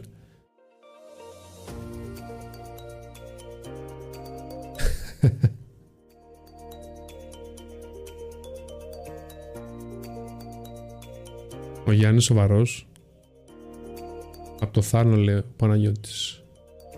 Ακούγομαι τώρα; Για μιλά. Ακούγομαι; Κάνε μου ένα έτσι τεστ, ένα δύο, ένα δύο τεστ. Ένα, Εγώ δύο, θα είμαι ένα, μια δύο, χαρά, θα τεστ, πω. τεστ, τεστ, ένα, δύο, ένα, δύο, τεστ, τεστ. Ναι, νομίζω έφτιαξε. Ωραία. Λοιπόν, όπως είπαμε, παιδιά, πατάτε το κουμπάκι donate. Ε, στέλνετε στα παιδιά εδώ πέρα από ένα ευρώ. Control, alt F4, όχι control. Θα βάλουμε από κάτω, ρε, σε stream goal. Ε, θα ξεκινήσουμε από το Θάνο. Κάρτα ήχου. Δες τι κάνει ο άλλος. Τι ψάχα, ρε. Συγγνώμη.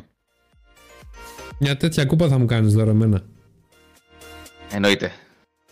Πρέπει να βγάλουμε τέτοιες γίνει σκούπες φιλιά σου. γενικώς. Και να βγάλουμε Θανό. Τέτοιες σκούπες να βγάλουμε. Είναι ωραίες αυτές οι κούπες. Θα φτιάξουμε μόλις ε, βγει το logo μας. Θα πάρουμε μπλούζες και κούπες. Θα φτιάξουμε.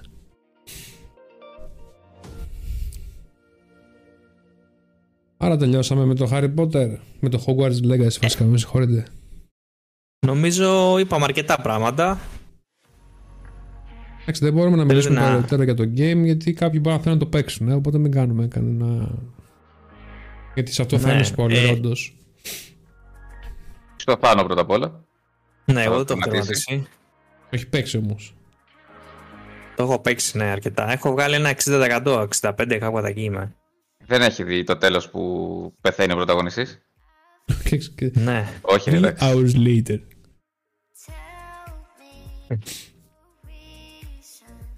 Ok. Πάμε λίγο στο μεγάλο θέμα μας τώρα. Δεν έχει donate στο YouTube μας λέει ο Παναγιώτης, ναι, γιατί φίλε στο YouTube είναι τα πράγματα δύσκολα. Αν δεν έχεις χίλιους συνδρομητές, δεν σου ανοίγει το κουμπάκι αυτό το μαγικό.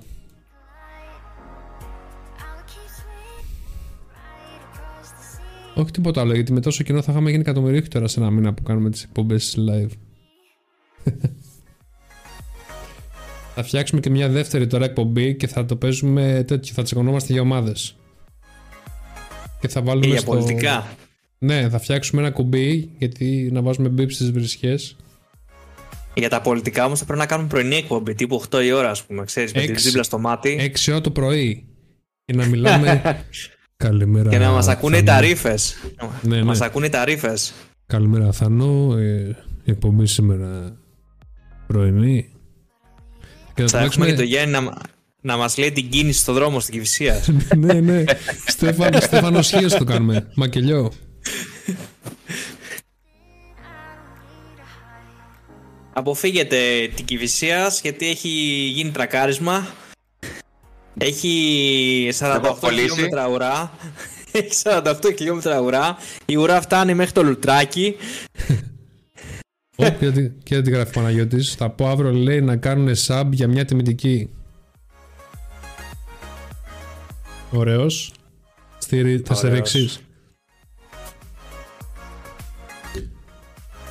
Ωραίος. ρίξεις. Κοίτα φίλε, άμα είναι 30 φαντάρια ρε φίλε, είναι 30 sub. Δεν είναι λίγα. Όχι, εννοείται.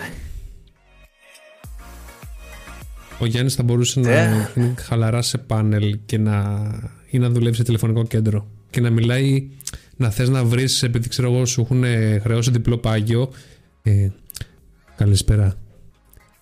Πώς θα μπορούσα να σε εξυπηρετήσω; Έχει αυτό το, το ήρεμο, το, το βλέμμα, το, το ήσυχο. Που φοβάσαι μόνο και μόνο σε σκέψη τι θα γίνει αν ευρεάσει. Τι μπορεί να σκέφτεται αυτό το βρωμερό μυαλό; Μόνο online chat κάνω. Δεν βγαίνω να μιλήσω. Chat roulette. Ναι, ναι. Chat roulette και ο Μέγκλ. Άρα τι κάνουμε, Θα εκεί προχωράμε σε περάσουμε στο, next. στο επόμενο. Ποια σε Αυτό κόκκινο. ήθελα να σου πω. Γεια σε κόκκινο. Για σε κόκκινα. Δεν έχω. Νομίζω ότι είμαστε στο θέμα σου.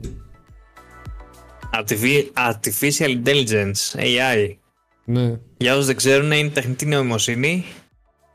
Ε, ε, έχω βρει κάτι αποσπάσματα να διαβάσω τα, τα οποία ε, μας λένε ότι οι απαρχές της τεχνητής νοημοσύνης ανάγονται λέει στους συλλογισμούς του Αριστοτέλη οι οποίοι λέει παρήχαν πρότυπα εκφράσεων που έδιναν πάντα σωστά συμπεράσματα από σωστές υποθέσεις βασισμένα λέει στην Αριστοτέλεια συλλογικιστική Άκου εδώ. Εξού και το A. ναι, Όχι, δεν ξέρω. Το είναι, βέβαια το είναι από το artificial. Ναι. Νομίζω ότι έχουμε πάλι παρεμβολές. Θες να κουνήσεις λίγο το jack σου; Πάλι το μικ- ακούγεται. Από το μικρόφωνο, ναι. Τώρα, Πάλι.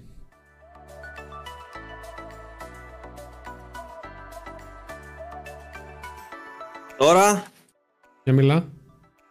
τώρα, τώρα ακούγομαι καλύτερα. Νομίζω. Δεν μπορώ να κάνω κάτι άλλο. Τι να ξανακλείσω το voice meter. Όχι, τώρα νομίζω έφτιαξε. Για συνέχισε τι... που σε διακόψαμε.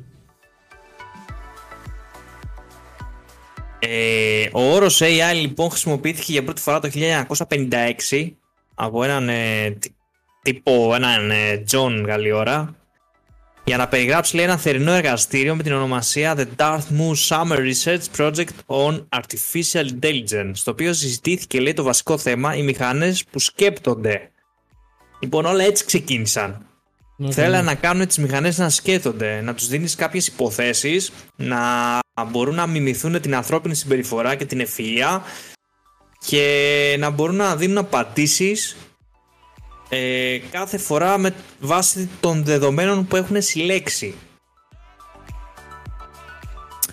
Ε, η αρχή λέει έγινε με εφαρμογή στον κλάδο της επιστήμης των υπολογιστών όπου η AI έχει γίνει σήμερα δημοφιλής λόγω του αυξημένου όγκου δεδομένων που έχει ε, έχει προηγμένους αλγόριθμους και γενικώς ε, βάσει της βελτίωσης των, ε, της ισχύς των υπολογιστών στη σημερινή εποχή και την αποθήκευση των ε, τεράστιων όγκων δεδομένων. Ε, καλή ώρα το chat ε, GTP έχει πάρει δεδομένα και του έχουν βάλει έναν τεράστιο όγκο δεδομένων η οποία όμως σταματάει λέει το Σεπτέμβριο του 2021. Από εκεί και πέρα λέει δεν γνωρίζει τι γίνεται Ε, θα του μάθω. έχουν δώσει. Ε, σκέφτονται να, τον, να το συνδέσουν λέει, με το ίντερνετ αυτή τη στιγμή για να μπορεί να τραβάει και από εκεί δεδομένα. Δεν ξέρω πού μπορεί να φτάσει. Έτσι, έτσι τελειώσουν. Έτσι ξεκινάνε όλες τις ταινίες. Ναι, ναι, και μετά έρχεται το Matrix. Δεν ξέρω αν έχετε δει Ναι. το Matrix. Ε, τώρα, αρχικά, η έρευνα γύρω από το AI επικεντρώθηκε σε θέματα όπως ε, η επίλυση προβλημάτων και κάποιοι τέλος πάντων μέθοδοι για προβλήματα και για αλγόριθμους. Λέει ότι τη δεκαετία του 60 το Υπουργείο Άμυνας των ΗΠΑ ενδιαφέρθηκε για αυτόν τον τύπο εργασίας και ξεκίνησε λέει, την εκπαίδευση των υπολογιστών στη μίμηση της βασικής ανθρώπινης συλλογιστικής. Αυτή η πρώτη εργασία προετοίμασε το έδαφος για την αυτοματοποίηση και την τυπική, τυπική συλλογιστική που βλέπουμε στους υπολογιστές σήμερα, συμπεριλαμβα- συμπεριλαμβανομένων μπλα, μπλα, των συστημάτων υποστήριξης λήψης αποφάσεων και των έξυπνων συστημάτων αναζήτησης που μπορούν να σχεδιαστούν ώστε να συμπληρώνουν και να βελτιώνουν τις ανθρώπινες ικανότητες. Γενικά είναι πολύ βαθύ το όλο νόημα της AI Πραγματικό θα ε, λέγα. με γε- ναι, με γενικούς όρους μπορούμε να πούμε ότι είναι αυτό που είπα βασικά πιο πριν, ότι προσπαθεί να μιμηθεί οι συμπεριφορές να ουσιαστικά όσο, όσο την ε, χρησιμοποιείς αυτή προσαρμόζεται και μαθαίνει από εσένα. Ε, έχει αρκετές γνώσεις τέλος πάντων και τις οποίες χρησιμοποιεί είπαμε βάσει εκείνης της στιγμής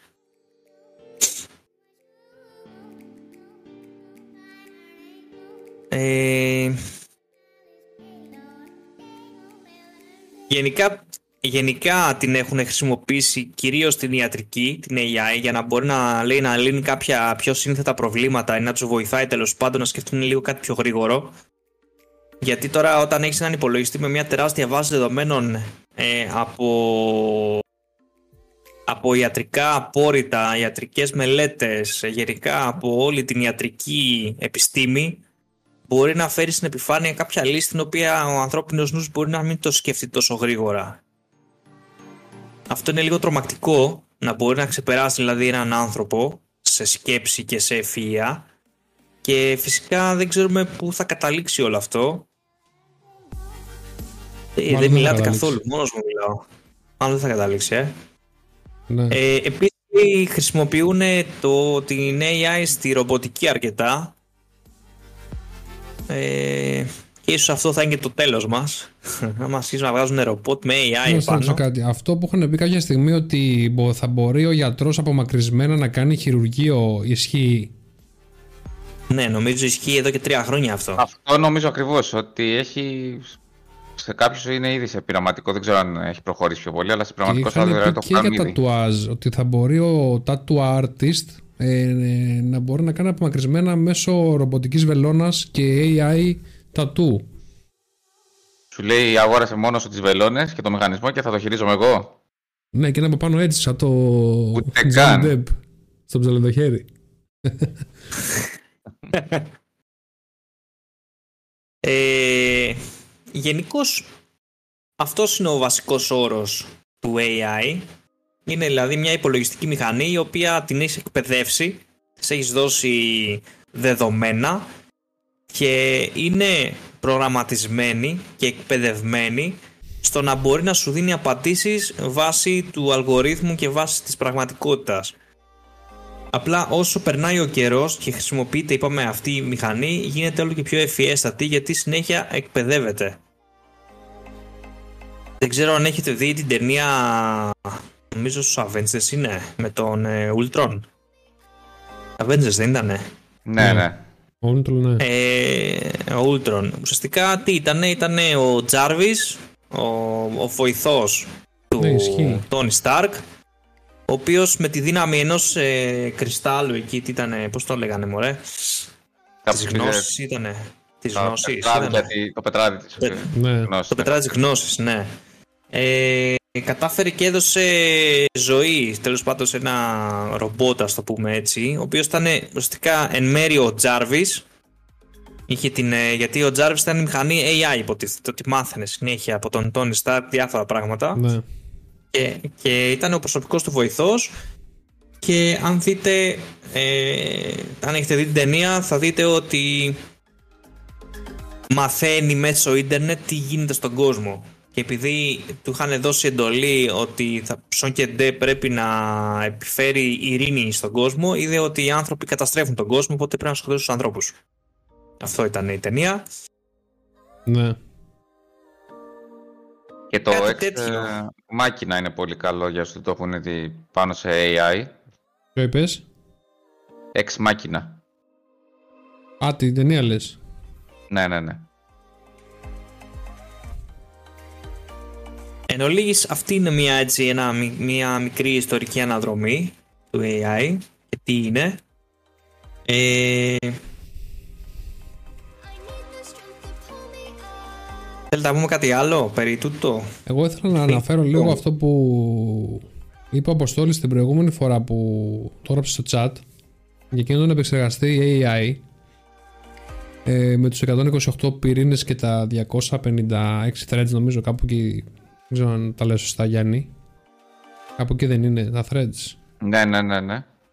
Θα το ε, για τον οποίο μου είπε ότι αυτό που θα κάνει είναι εξωπραγματικό. Δηλαδή, αν θα τον έχεις σε μια εταιρεία π.χ., ε, με πάρα πολλούς υπολογιστές και τον έχεις σε ένα κεντρικό υπολογιστή, θα μπορεί, παιδιά, αυτός έχει μέσα τσιπάκι AI μέσα στον επεξεργαστή ε, και θα μπορείς να κάνεις τα πάντα. Θα μπορείς να ανοιγοκλίνεις συναγερμούς, ε, όλα αυτά με φωνητικές εντολές. Θα μπορείς να ανοίγεις ε, ports σε router. Ε, θα μπορείς να γράφεις κώδικα. Ό,τι θα του λες με φωνητική εντολή θα το πραγματοποιεί, λέει ο επεξεργαστής, παιδιά. Έχουν βάλει μέσα τρομερούς αλγόριθμους.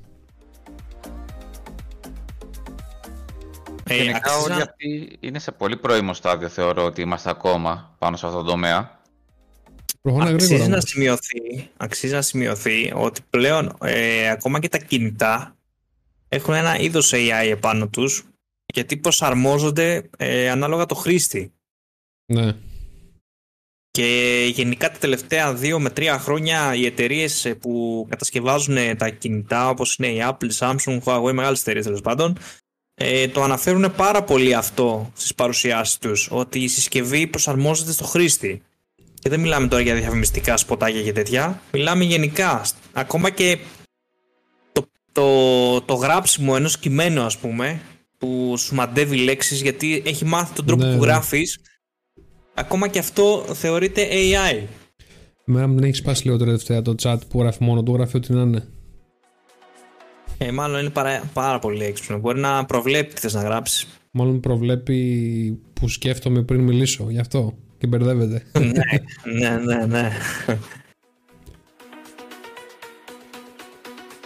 Και κάτι άλλο που διάβασα προχθές σε ένα φόρουμ στο καινούριο το GTA το X που θα βγει παιδιά το παιχνίδι ε, έχουν βάλει παιδιά AI έχουν κάνει reset όλο τον κώδικα της αστυνομίας και Ω, το διάβασα αυτό. θα βάλουν Ναι. AI μέσα και ανάλογα με το πώς συμπεριφέρεσαι εσύ στο παιχνίδι και γενικά οι υπόλοιποι παίχτες κάθε φορά η αστυνομία θα αντιδρά διαφορετικά.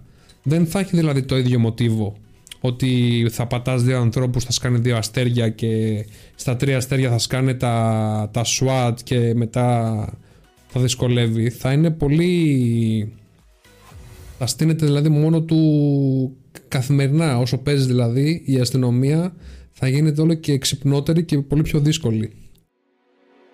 Ουσιαστικά θα προβλέπει τις κινήσεις σου. Γιατί θα, Ακριβώς, ακριβώς. μπορεί- ε, θα μαθαίνει τον τρόπο που ε, αποφεύγεις την αστυνομία τέλος πάντων όταν σε κυνηγάνε. Και την επόμενη φορά θα σου στείλουν περισσότερα μπλόκα ή οτιδήποτε μπορεί να προβλέψεις τις κινήσεις σου. Εντάξει, Παιδιά να πω κάτι. Ε, εγώ θεωρώ ότι αυτό ε, σίγουρα πάντα κάτι καινούριο πέρα από τα καλά έχει και τα κακά έτσι. Δηλαδή σκεφτείτε τώρα τι τεχνογνωσία έχουν μέχρι στιγμής οι hacker τι θα μπορούν να κάνουν με έναν AI π.χ. επεξεργαστή. Αν μπορείς να φτάσεις σε σημείο να δίνεις εντολές και να χακάρεις να κάνεις DDoS attack σε server και σε site ε, μπορεί να γίνει και ένας ηλεκτρονικός πόλεμος με αυτό το, το κομμάτι. Σίγουρα. Ε, Και μην το πας μόνο εκεί, δηλαδή μπορεί σε μια απλή επέμβαση, άμα μπορεί να στο χακάρει, να σου, λέω εγώ Ναι. τώρα ένα story επιστημονικής φαντασίας, να σου ζητήσει λίτρα. Ακριβώς, ναι. Καταρχάς πλέον ε, αρκετοί δουλεύουν μέσω AI ε, εκτός το ότι μπορεί να σου γράψει κώδικα έτσι, να ζητήσεις δηλαδή μέχρι και site μπορείς να φτιάξεις να ξέρεις κάποια βασικά τουλάχιστον. Ε, έχουν ξεφύγει αν δείτε έχει πάρα πολλά βιντεάκια που μπορεί να ψάξει κάποιος. Δημιουργεί ε, φωτογραφίες και εικόνες από το πουθενά ε, έχουν γράψει μουσική με AI. Τους λες ας πούμε θέλω να έχει τη φωνή του Eminem. Το έχει κάνει ο David Guetta αυτό Α, ναι. και το έχει παίξει, το έχει παίξει και στη συναυλία και το έχει πει. Ωραία. Ε, φυσικά δεν, δεν το έχει κάνει ηχογράφηση για, για να το πουλήσει.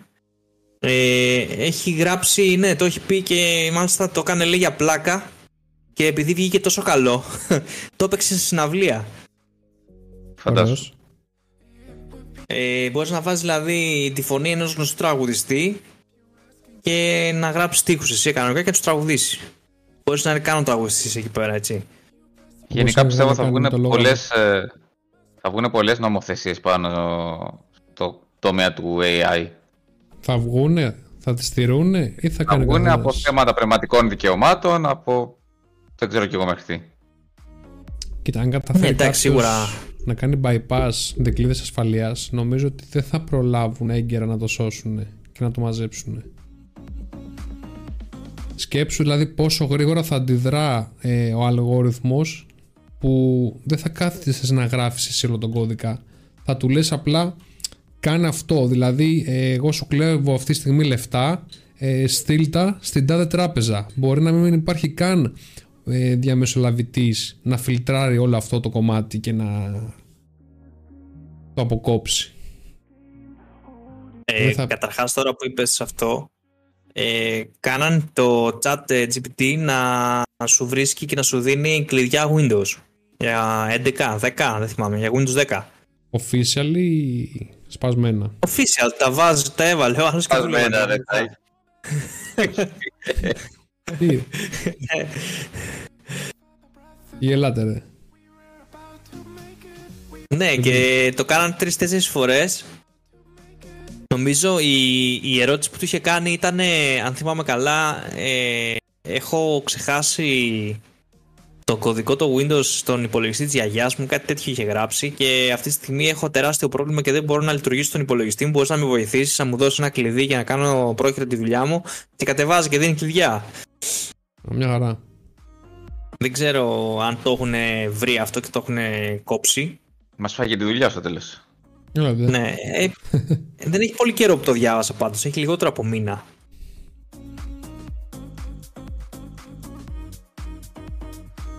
Είναι και γενικά. Είμαστε στην αρχή ακόμα, οπότε δεν ξέρουμε πόσο μπορεί να αναπτυχθεί αυτό και τι είναι θα η γίνει. αρχή. Είναι η αρχή του τέλους. Αυτή είναι η απορία, νομίζω. Μην τρομάζεις τους followers, Τάκη. Είμαστε καθησυχασμένοι, αλλά ο Ιακώπουλος πριν χρόνια το είχε πει. Το ότι έλεγε. Θα κατέβουν Το είχε πει. είναι ο Χελίμ και η Νεφελίμ και το ξύπνημα της κόκκινης αρκούδας. Αλλά εσείς δεν σηκωνόσασταν από τα ντιβάνια και τους καναπέδες. Είχατε παροπίδες. Έτσι, έτσι. Τώρα που θα ξυπνάτε το πρωί και θα, θα φτερνίζεστε και θα στέλνει κώδικα κατά λάθος. Και θα σας στέλνει λεφτά με iris ηλεκτρονικά, με φωνητική εντολή. Το είχαν πει οι γεροντάδες. Ο Παΐσιος το είχε πει. Ποιος το είχε πει; Ξέρω εγώ μωρέ. Αρκετοί το είπανε.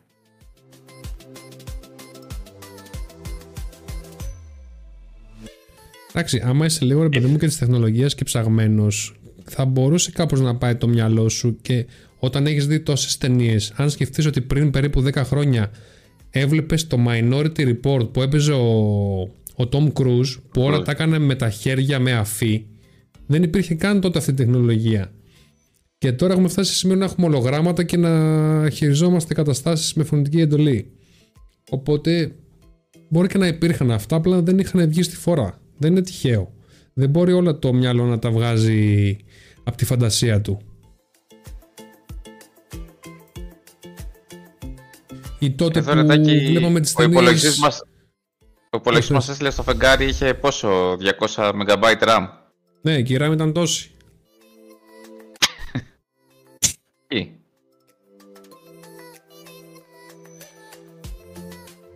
Και έχεις Ε. τώρα, θα το φανταζόσουν τότε ότι οι άνθρωποι τότε ότι θα είχαμε τώρα 64 GB RAM σε υπολογιστή, σε τσιπάκι Σε- Που το κρατάς στο χέρι, ούτε καν σε... και το έχεις στο σπίτι σου. Ναι.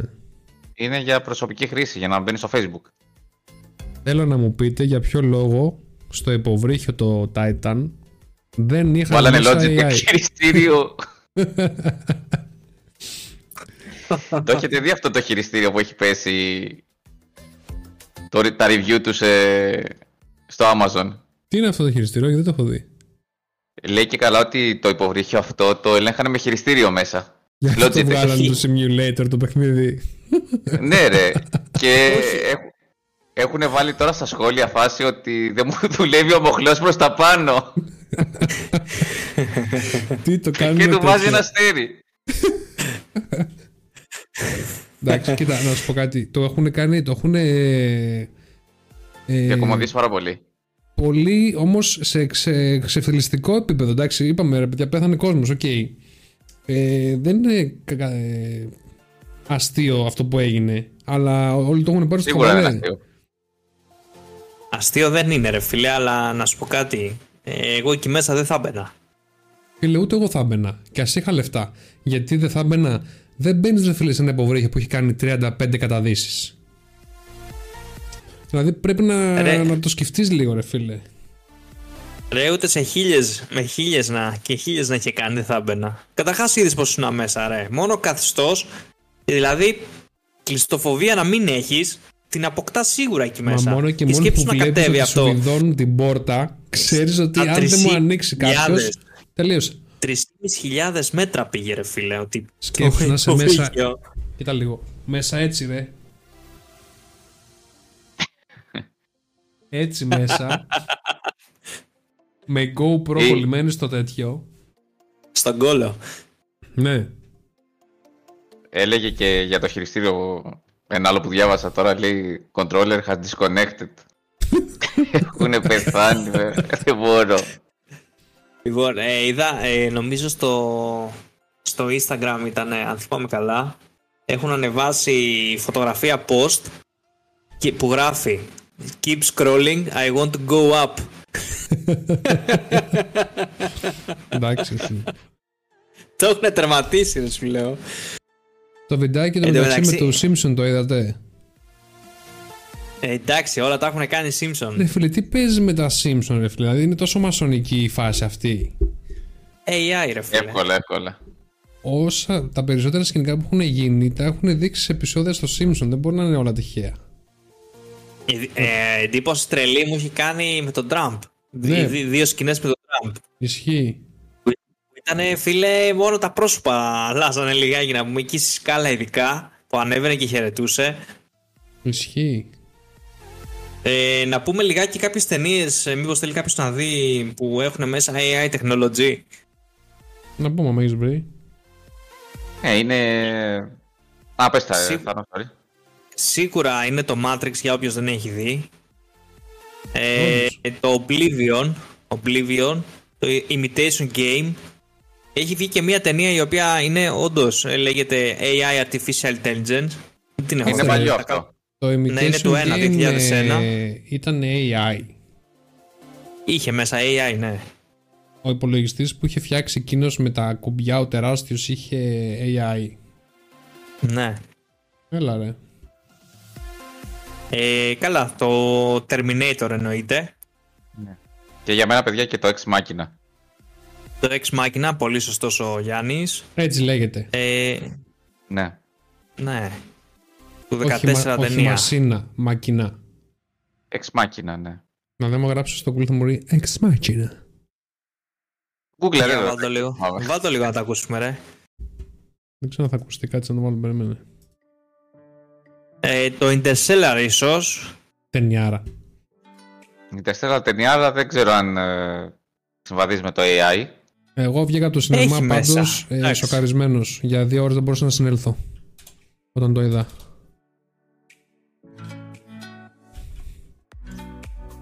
Επίσης να πούμε ότι η AI θα ενσωματώνεται σιγά σιγά και στα αυτοκίνητα. Ex Machina. Ex Machina λέγεται όντως. Μπράβο Γιάννη. Για να μην λες. Ναι, είναι από λατινικά. Είναι από Για- γνώστη Final Fantasy γι' αυτό. Οπα. Α. Ποιος; Τι έγινε; Α ναι ρε κάτι μου λέει αυτό που είπες τώρα. Σαν για το Final Fantasy.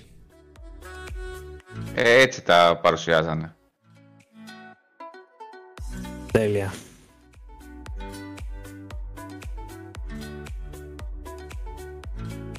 Τι παύση ήταν αυτή τώρα που πάθατε; Ε, έχω πει αρκετά πράγματα. Ο Γιάννης δεν Για έχει το σταματήσει να AI. μιλάει από την ώρα που έχει μπει. Ναι. Ναι. Ποιος, ποιος; Εσύ. Εσύ. Α, συγγνώμη. Τάκη, θέλεις να δούμε λίγο free gaming; Ρε φίλε τώρα αυτό κοίταγα δεν έχει κάτι αξιόλογο. Το, Το Hunter μόνο- θα έλεγα εγώ ότι είναι ok Ποιο; από Epic Games. Το Hunter. Που κάνει πίσω Αυτό κυνηγός. ναι, Έχει ωραία αυτό γραφικά, ναι. είδα. Αυτό ναι. Ήταν νομίζω όμως μέχρι... Α, μέχρι αύριο είναι. Μέχρι Ε. αύριο, ναι, φυσικά. Call of the Hunter λέγεται, παιδιά. Είναι προσωμείωση κυνηγιού. Το Epic Games. Έχει, έχει πάρα πολλά extra add-ons του, του 1-1,5-2 ευρώ. Έχει για το έχουν extra πληρωμή. όπλα. Έχει... Όχι, αυτό, το βασικό παιχνίδι είναι δωρεάν. Το δίνει η Epic Game μέχρι αύριο στις 6. Ε, αλλά αν θέλει κάποιος έτσι να το εμπλουτίσει, έχει πάρα πολύ υλικό σε add-ons και το οποίο είναι φτηνό σχετικά. Έχει από 1 έως 2-2,5 ευρώ εκεί παίζουν. Είναι το κλασικό παιχνίδι που κυνηγάς, είσαι κυνηγός Ναι, στη ναι. φύση. Ναι, ναι, ναι. Ενδιαφέρον. Ε, εγώ, εγώ είδα τα γραφικά του λίγο και μπορώ να πω ότι μου άρεσαν αρκετά. Το έχεις παίξει; Όχι, θα το κατεβάσω να το παίξω όμως. Έστω να το δοκιμάσω. Είχα παίξει ένα αντίστοιχο, δεν θυμάμαι τώρα πώς το λέγανε. Το οποίο ήταν αρκετά ωραίο. Δηλαδή, διάλεγες και το όπλο. Να δείξουμε. Αγόρας trailer. καλύτερο. Θα πάμε restriction. Restriction γιατί δεν. Για το παιχνίδι δεν θα φάμε νομίζω, απλά μην βάλεις μουσική να παίξει. Όχι, θα το Μήπω βάλω... έχει τίποτα, κανένα κομμάτι. Για το gameplay δεν νομίζω. Για να δούμε γραφικά. Yeah.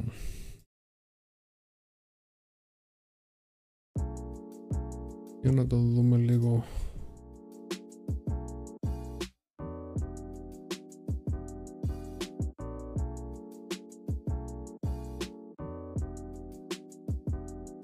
Έχει ωραία γραφικά, φίλε. Ισχύει. Ε- Είναι open world, Θάνο. Ναι. Εμένα με, με, με έχει ψήσει να το κατεβάσω. Βασικά παίζει να το έχω κατεβάσει ήδη. Αν ανοίξω το Epic, λογικά παίζει να το έχω κατεβάσει ήδη. Γιατί το είχα βάλει, θυμάμαι να κατεβαίνει. Καγκουρό. Τι πας και σε άλλες πόλεις, σε άλλες ε, χώρες; Ρε, Πες εδώ έχει, γραφικά. έχει πάρα πολλά. Είναι single player νομίζω, δεν μπορείς να παίξεις με φίλο σου, ε. Ε, αυτό κοιτάω τώρα. Είναι Multiplayer λέει, co-op, multiplayer και single player. Α, το, λα- το λέει. Ναι, ναι. Οκ. Κάνουμε κανένα Ετοιμάσου. κυνήγι, γουστάρει. Ετοιμάσου, Θάνο, να παίξουμε καμιά μέρα. Καλά, έχουμε πολλά μαζέψει να παίξουμε. Όλα. Από co-op. Να δω πότε θα τα παίξουμε όλα αυτά. Ε, καλοκαίριασε τώρα. Τώρα Ναι, θα φίλε, είναι πολύ ωραίο παραλία. φαίνεται στο τρέιλερ. Δες εδώ πώς φαίνεται το, το νερό. Θέλεις να βάλεις και ένα gameplay αν έχει, να δούμε.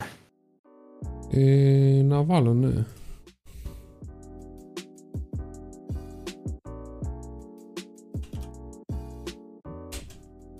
Παιδιά, το συγκεκριμένο παιχνίδι το βρίσκατε, είπαμε, Epic Games. Μέχρι αύριο στις 6 είναι δωρεάν. Νομίζω είναι καλό για την συλλογή.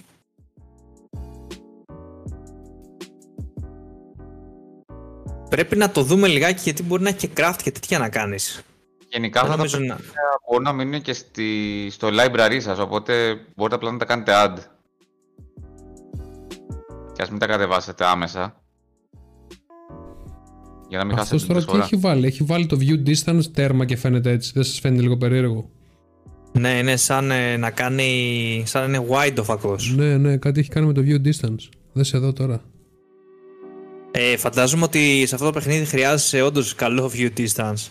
Ε, ναι, ρε, είναι Γιατί- σε αυτό το τόσο μεγάλο χάρτη.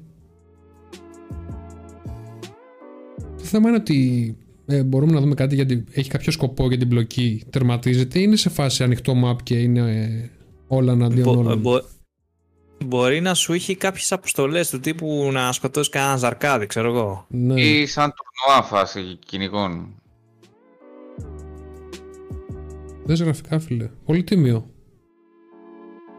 Το έχεις ψήσει, φαντάζομαι, έτσι. Έτσι, Για ένα gameplay, για ένα review, ωραίο είναι. Δεν- Δεν το παίζα κάθε μέρα, ρε παιδί μου. Ω, εντάξει.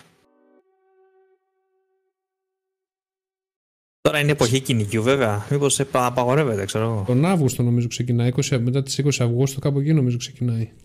Ναι. Α, αγοράζεις και όπλα. Α, έχει αρκετά πράγματα. Και skill point βλέπω και perk. Και Ναι. level έχει. Ε, Level XP. Θέλω να Storage, δω πώς θα είναι η character. νύχτα. Πώς θα είναι τη νύχτα θέλω να δω. Είμαι περίεργος.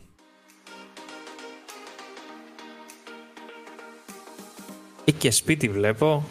Και Γιώργο, κατέβασέ το, θα σου αρέσει. 20 Αυγούστου λέει για πτηνά. Τέλειο Οκτωβρίου, αγριογούρουνα και λαγή. Είδες Εδώ γράφουν- νομίζω είμαστε για τέλειο Οκτωβρίου. Για αγριογούρουνα. Τα ζαρκάδια κοίτα. πότε τα κυνηγάμε. Βρίσκει τα ίχνη. Λες άμα σου σκάσει καμιά αρκούδα να του επιτίθεται. Δεν ξέρω. Λες. Examine track. Τώρα μου θύμισε λίγο το. Το Redemption. Τι ωραίο παιχνίδι ρε φίλε, δεν το έχω παίξει, πα- ε, δεν το έχω παίξει πολύ λίγο. Και Τρελό το παιχνίδι. Redemption λες. Ναι. Και θα βγει κι άλλο νομίζω τώρα, κάτι λένε. Καλά, πρώτο προτεραιότητα νομίζω έχει το GTA 6 αυτή τη στιγμή. Δεν ξέρω Εγώ αν θέλω να έχουν συμπαραγωγή και τα δύο Τι ταυτόχρονα. θα πρωτοπαίξουμε θέλω να δω αυτό το χειμώνα πάλι. Ωραία, ας έχει παιχνίδια και θα έχεις ποικιλία να διαλέξεις. Σε λίγο οι δίσκοι, εγώ είμαι ωριακά, είμαι για αγορά δίσκου. Ε, εντάξει, έχουν. Ε, αναφορά τώρα που λες για αγορά δίσκου έχουν πέσει πάρα πολύ τιμές και συνεχίζουν και πέφτουν. Ισχύει. Τους Οι δίσκους ισχύει, Samsung έχουν 50 ευρώ, ο, ο 980 νομίζω προ έχει ο 500 53 ευρώ, κάτι τέτοιο στο Scrooge. Ναι, και εγώ. Ο, ο ένα τέρα ρε φίλε έχει πάει 80 ευρώ και εγώ τον είχα πάρει 120. Έχει πέσει 40 ευρώ. Σκέψου ότι Εδώ όταν είχα πάρει 120 βγήκε το 60 γίγα όταν είχε πρωτοβγεί. 250 ευρώ Καλά, είχαν εντάξει. στην αρχή οι, οι 500 Ναι, ναι. Εδώ, ρε, 100 ευρώ έχει ο 990 Pro αυτή τη στιγμή. 105, κάπου κατά εκεί. Ο οποίος, αν δεν είχα πάρει το monitor, θα είχα πάρει αυτόν τουλάχιστον. Νομίζω τότε που είχαν ανέβει τιμές είχε κάτι γίνει μια πλημμύρα στη, Ναι, ναι, στην, ε, στην στην Κίνα. Ταϊλάνδη. Κάπου είχε γίνει, στην Ασία γίνει. Ναι. Ταϊλάνδη, Και- Ταϊλάνδη. Πέφτει όλα, ναι. Και Με είχαν τους ανέβει Western στο Digital. Θεό. Ναι, ναι. Δεν ξέρω όμως γιατί επηρέασε όλους τους δίσκους αυτό. Γιατί μάλλον ανέβηκε η ζήτηση προφανώς. Γιατί όμως; Μόνο έτσι εξηγείται. Γιατί δεν είχε η Western Digital να δώσει δίσκους και έπαιρναν συνέχεια από τους άλλους. Οπότε ανεβάσαν τις τιμές τους. Είχε εξωπραγματικές τιμές, έτσι. Ένα δίσκο τον οποίο τον έμπαινε σε 40 ευρώ είχε ανέβει στα 100, 110. Ναι, ναι. Και, Α. και η μηχανική, όχι μόνο η SSD. Ναι, κατά κύριο λόγο η μηχανική ήταν εκείνη την περίοδο. Και είχαν, μόλις είχαν βγει και οι SSD θυμάμαι. Νομίζω M2 δεν είχαν βγάλει τότε. Αυτό που αναφέρεις. Ναι. Ε, το δεύτερο παιχνίδι που δίνει η Epic Games είναι το Idle Champions of the Forgotten Realms για Dungeons and Dragons. Όποιος παίζει Dungeons and Dragons. Προφανώς Α, το είναι είναι και κάποιο, κάποιο add-on extra από ό,τι κατάλαβα. Η αλήθεια είναι θα Είναι ήθελα να κα- παίξω κάποια στιγμή Dungeons and Dragons, το κλασικό. Κάτι για Αλλά ταινία δεν Τόσα παίζει πολλά τώρα. expansion. Ταινία ή σειρά θα βγει. Έχει βγει μια ταινία, τώρα στο Netflix παίζει. Παίζει τέτοια Εντάξει, ρε, δεν από τρέλα το μια αλήθεια. Fast and Furious, Fast and η Furious. Rodriguez. Πώς τη λένε; Ναι, Μισελ αυτή. Rodriguez. Ε, Δεν θυμάμαι ακριβώς το όνομά της. Αλλά αυτή η Ισπανίδα. Η κοπαγιά του Τορέντο. Ναι. Του Ντομινίκ. The Family. La Familia. Τι έχουν πάθει όλοι και τον κράζουν τώρα τελευταία αυτόν ρε. Το Και Vin δεν είναι τώρα Diesel. τελευταία, είναι πολύ καιρό. Τώρα τελευταία, μετά το που δείξανε στο Netflix το τελευταίο που πάει όλο στο διάστημα ο, με το αμάξι, τον έχουν πετσοκόψει το κράξιμο. Καταρχάς, ρε φίλε, το... οι συγκεκριμένες ταινίες, στο συγκεκριμένο franchise, ας το πούμε, ξεκίνησε ρε φίλε με κόντρε και φτιαγμένα αυτοκίνητα και έχουν Ακριβώς. καταλήξει να παίζουν μπάτσες με διαστημάνθρωπους, ας πούμε. Το έχουν, Ακριβώς. δεν ξέρω. Έχει βγει τώρα το Fast and Furious το X, το 10ο δηλαδή, και έχουν ανακοινώσει ότι θα βγει και 11. Εντάξει, κάποια στιγμή πρέπει να σταματήσει αυτό το πράγμα, ρε φίλε. Είπαμε. Ποιος σκέφτηκε αυτή τη σκηνή με να πηγαίνουν στο διάστημα, μου λες; Ποιος το σκέφτηκε; Ε, ξέρω εγώ. Τόσα είπαμε. έχουν κάνει, ρε. Έχουμε τα εξωπραγματικά, ο άλλος πηγαίνει με 150 χιλιόμετρα, ξαφνικά καρφώνει όπισθεν και το δεν σπάει το σασμάν. Εκεί που είσαι Όχι, 150, βάζεις όπισθεν και γυρνάς από την άλλη και συνεχίζεις να πηγαίνεις με την ίδια ταχύτητα. Ναι, ναι. Αλλά Ισχύει. εντάξει. Όπως λέγανε και. Όπως λέγε και ο Μίστερ Μπούτιας, αλλά όχι και της Ελλάδας τα παιδιά, εργαμότη. Όχι. Δηλαδή κάπου όπαρ, παιδιά, κάπου νησάφι που λένε. Με τον πύραυλο να Το έχει πούμε φτιαγμένο. καθομένο. Το έχει φτιαγμένο λέει ρε γι' αυτό. τι- Ε, έχω, Φτάνει. δει, έχω δει παιδιά με τον Τορέντο που πάει και σώζει το υποβρύχιο. Μην το λες το ρέντο και με, με εκνευρίζεις. Το ρέντο λέγεται. Τορέντο, συγγνώμη, έχεις δίκιο, έχεις δίκιο. το ρέντο, τι είναι. Τορέντο, έχει Μπορείς δίκιο. να πεις το λέντο. Σεάτ. Μπορεί. Το λέντο. Σε το λέντο, ναι. Θέλω να μου πεις γιατί πίνει μόνο κορώνα ο Vin Diesel στις ταινίες. Γιατί έχει τελειώσει σόλ.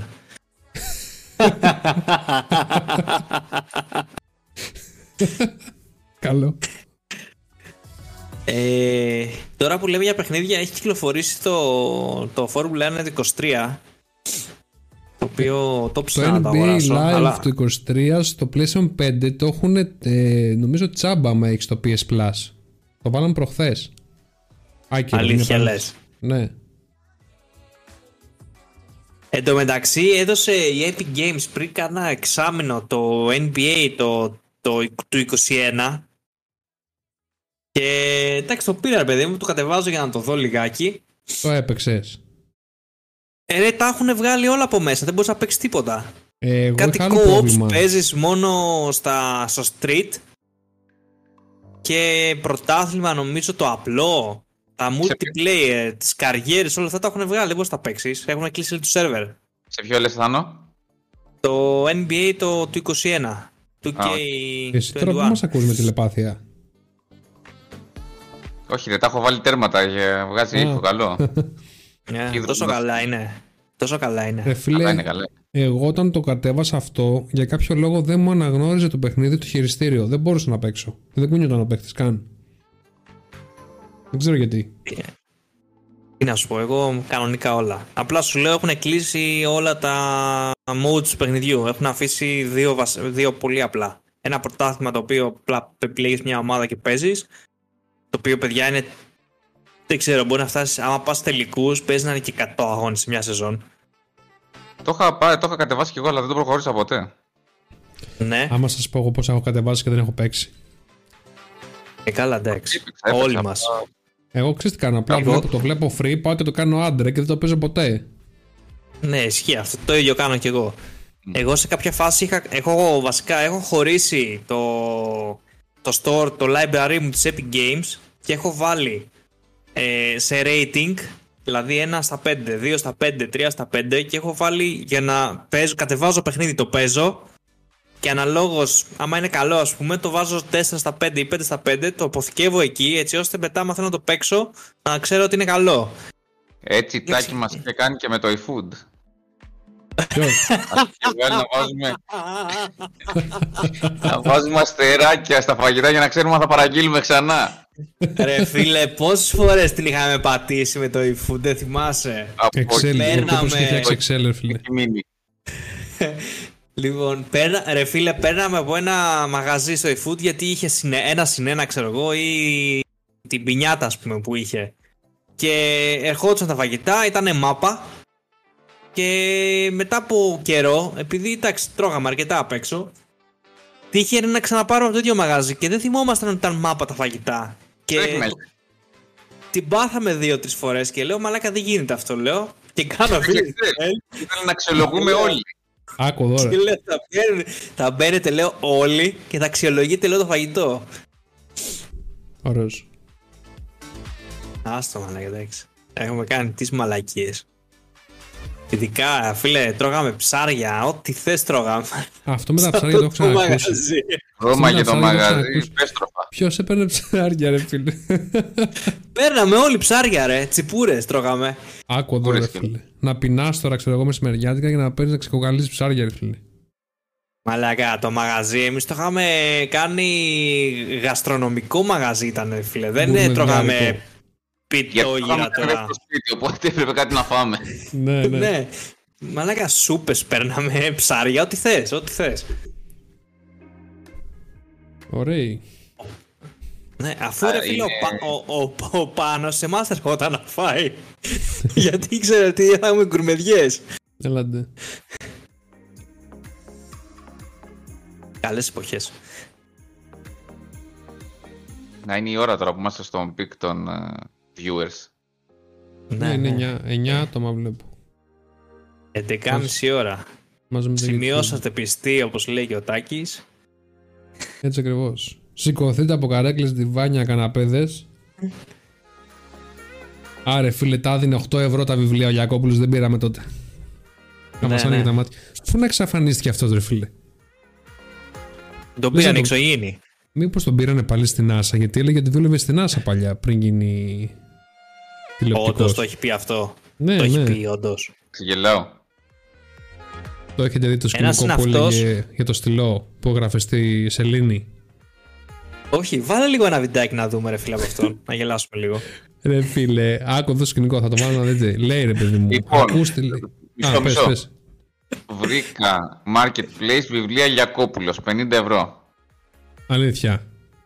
6 βιβλία. Τα παλιά. Το ξύπνημα Ε, της δεν ξέρω, κόκκινης ρε φίλε, τώρα τι αρκούδας έχει βγάλει, sorry. με φελή με λοχήμ. Ε, Πουτ- ένα με τον Πούτιν εξώφυλλο νομίζω Έχει, είχε. έχει. Το, γιατί και πώς ζουν ανάμεσά μας. Ακριβώς. Αλλά το έχει πολλά. Έχει από το 0 μέχρι το 27 ο τύπος. Μήπως να κάνουμε μια μέρα μια εκπομπή για τα... έχει για μεγάλη τα- συλλογή έτσι. Ναι ρε. Και η Ωραίος. συνωμοσία, ο κώδικας Da Vinci και η συνωμοσία της Μαγδαληνής. Η συνωμοσία των πεφωτισμένων είχε γράψει κάποια στιγμή. Ρε φίλε, αυτά τα βιβλία τα έγραφε ο ίδιος. Έτσι έλεγε ρε φίλε. Τώρα δεν ξέρω αν τα πουλούσε. Ή είχε συγγραφείς ας πούμε που τα λέγανε και τα, αυτός απλά τα πληκτρολογίουσε ξέρω εγώ. Πάντως ο τύπος να ξέρεις ότι το είχε πολύ, δηλαδή το πήγαινε φαρσί, δεν κόλλαγε πουθενά ρε. Ε, δεν ξέρω αν τα είχε απέναντί του και τα διάβαζε κάπου. Ήξερε όλη την παρουσίαση του βιβλίου, τι θα δούμε εδώ. Έδειχνε βίντεο από το εξωτερικό, τι γίνεται στα συστήματα της NASA. Είχε ο τύπος πολύ υλικό ρε φίλε. Μήπως τον κόψανε κάποια στιγμή. Μπορεί να τον κόψανε κιόλας. Τον απήγαγαν. Σε ποιο κανάλι Ναι. έπαιζε αυτός ρε; Στο ΑΕΚ. Στο στο τηλεάστη. ΑΕΚ. Τηλεάστη. Ναι, όλοι περίεργοι εκεί παίζανε. Τηλεάστη, έξτρα 3. Το 63 Θεσσαλονίκη νομίζω είναι. Το τηλεάστη πρέπει να είναι Λάρισα. Αυτό που έλεγα Το πριν για το 63 το ξέρω τάκι μετά τις 12 που είχε το soft. Τσιτσολίνα. Τσιτσολίνα είχε. Που περίμενες να δεις δέρμα και πάνω στο peak σου άλλαζε σκηνή. που λες για αυτό που έλεγα πριν για το Λιακόπουλο με το στυλό έλεγε ρε παιδί μου ότι οι Αμερικάνοι προσπαθούν επί 10 χρόνια να φτιάξουν ένα στυλό το οποίο ρε παιδί μου να μπορεί να γράψει στη σελήνη. Δεν μπορούσαν να το καταφέρουν όμως, ρε παιδί μου, γιατί το μελάνι αψηφάει τη βαρύτητα και πήγαινε εξή, ανέβαινε προς τα πάνω. Κυρίες και κύριοι, όμω ο Ρώσος το είχε κάνει 10 χρόνια πριν, λέει. Έγραφε με μολύβι, κυρίες και κύριοι. Έγραφε ρε με φίλε. μολύβι. και λέει ότι είχαν πληρώσει τους κόστησε λέει 10 εκατομμύρια δολάρια το στυλό αυτό Φόβο, για να το μαλάκα. φτιάξουν. Τραγικό έτσι. Τραγική.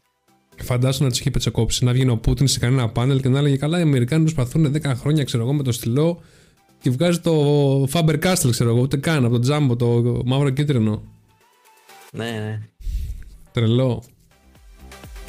3Β που είναι για χρωματισμούς. Ναι. το chat, δεν- τι έγινε το chat, τι ρέμισε.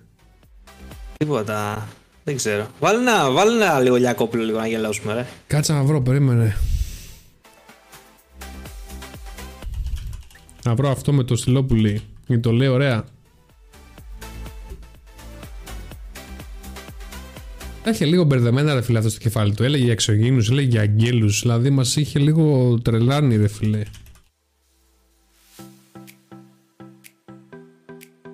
Πού πας φίλε μου και οδηγάς; Γράφω Λιακόπουλο στυλό και μου βγάζει προκλητική απάντηση Πούτιν σε δημοσιογράφο. Ω, για βάλτο.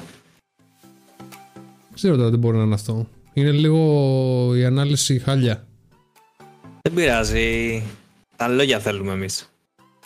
Κάτσε μην μας Μην κόψουν έχει μουσική καμιά, μόνο. καμιά εκπομπή. και δεν Αυτό δεχτείς πήγα να κανένα, πω. σου έρθει κανένα στόμαχο και έτσι και δεν το καταλάβεις από πάνω.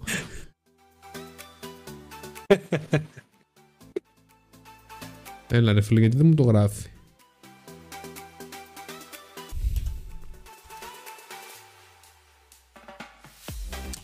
κάτι τέτοια βίντεο ρε φίλε τα έχουν ε, έχει ένα best of τώρα εδώ κάτσε να βάλω ένα best of να δούμε ρε φίλε περίμενε χωρίς Βάλε, με βάλε, ήχο έτσι βάλε. Ε, ναι, ρε. Μα τον ήχο θέλουμε εμείς.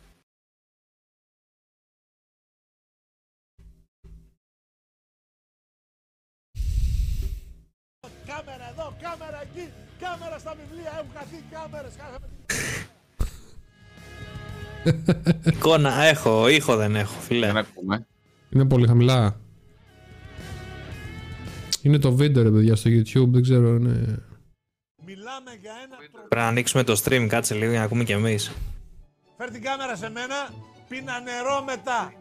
Στο, Λια... στο Λιακόπουλου το όνομα, ευχαριστήθηκε η καρδούλα τους. πίνε νερό λέει στο όνομα του Λιακόπουλου Αυτό ορίζουν τα λαμόγια της νέας τάξης των πραγμάτων. ε.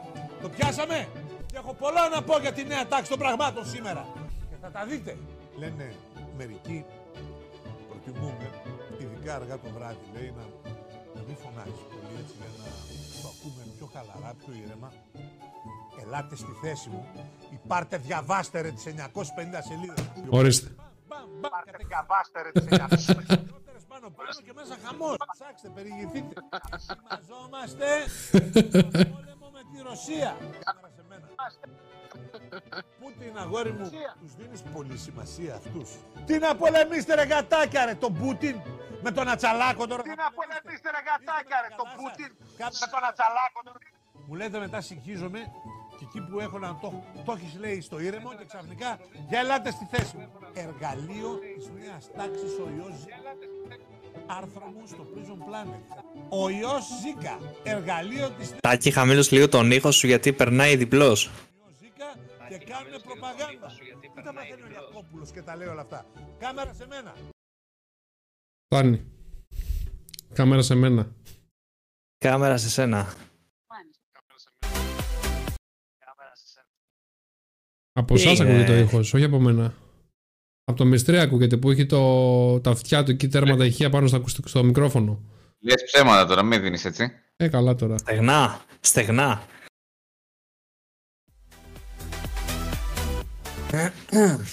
Ρε το Λιακόπουλο, ρε φίλε, τον παρακολουθούσα πιτσιρικά. Ήμουνα, τι ήμασταν γυμνάσιο. Γυμνάσιο πρέπει να ήμασταν. Ε, και ίσως λίγο μεγαλύτερη. Ίσως. Τρελός φιλοτύπο. Δεν ξέρω τώρα αν είχε όντως γνώση ή το έπαιζε ρε φίλε τρελίτσα. Για Ανάρα την έκανες πάλι λέει. Τον έχει... Ποιος είναι ο MS Τσούμι 13. Δεν ξέρω ρε Ας φίλε, πρέπει να είναι φίλος, Παναθηναϊκός. φίλος σου είναι. Όλο σε σένα απαντάει. Παναθηναϊκός. Έχεις κανένα κρυφό θα μας και δεν μας το λες. Μπορεί, μπορεί. Έλα ρε δικέ μου. Το chat τι γίνεται εσύ, έχει λίγο πέσει το τελευταίο μισάωρο. Τίποτα, ακούει μάλλον τη ραδιοφωνική εκπομπή. Και έχουν καταντήσει. Έχει και first date σήμερα γι' αυτό. Α, ναι.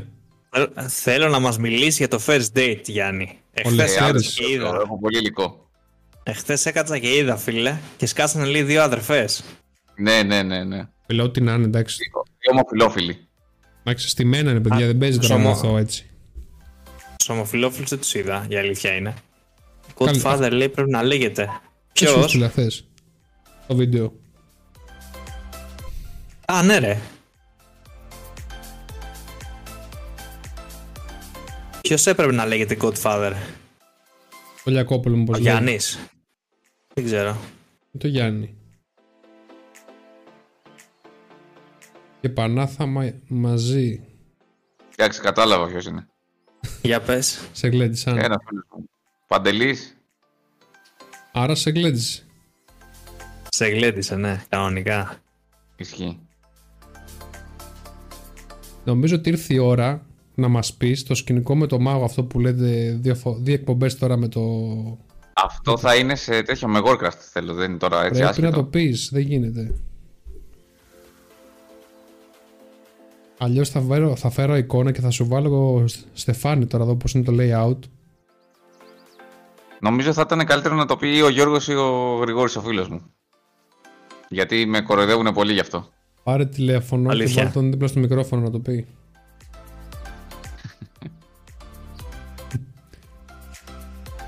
γιατί ο Mage τι κάνει λέει. Εσύ ήσουν σίγουρα ο Mage γιατί εσύ έπαιζες Mage ή Warlock. Όχι, όχι, δεν ήμουν εγώ mate. Αποκλείεται. Εγώ ε, ήταν σε φάση PvP αν θυμάμαι καλά ε, και είχα εξοργιστεί πάρα πολύ ε, και κάπου μου φύγε αυτή η πρόταση. Αλλά ήταν και το στυλ που το είπαμε, νεύρα και λίγο μπουκωμένη μύτη. Ήσουν ακριωμένος. Φάση, γιατί ο Mates τι κάνει; Ποιος ήταν ο Mage. Πρέπει να μας το πεις το σκηνικό. Αρένα Δεν το παίζατε θυμάμαι ή κατά συγκεκριμένα, Battleground. γι' αυτό σου λέω πρέπει τα παιδιά θα το θυμούνται καλύτερα.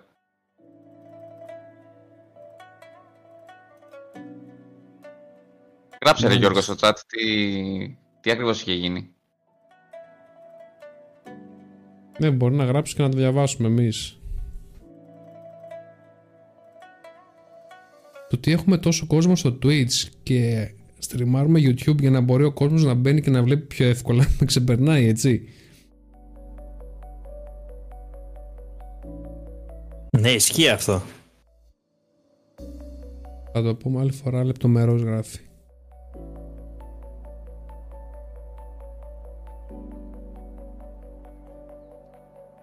Πρέπει να έχει ζουμί η υπόθεση για να το θέλει να το πει με λεπτομέρεια.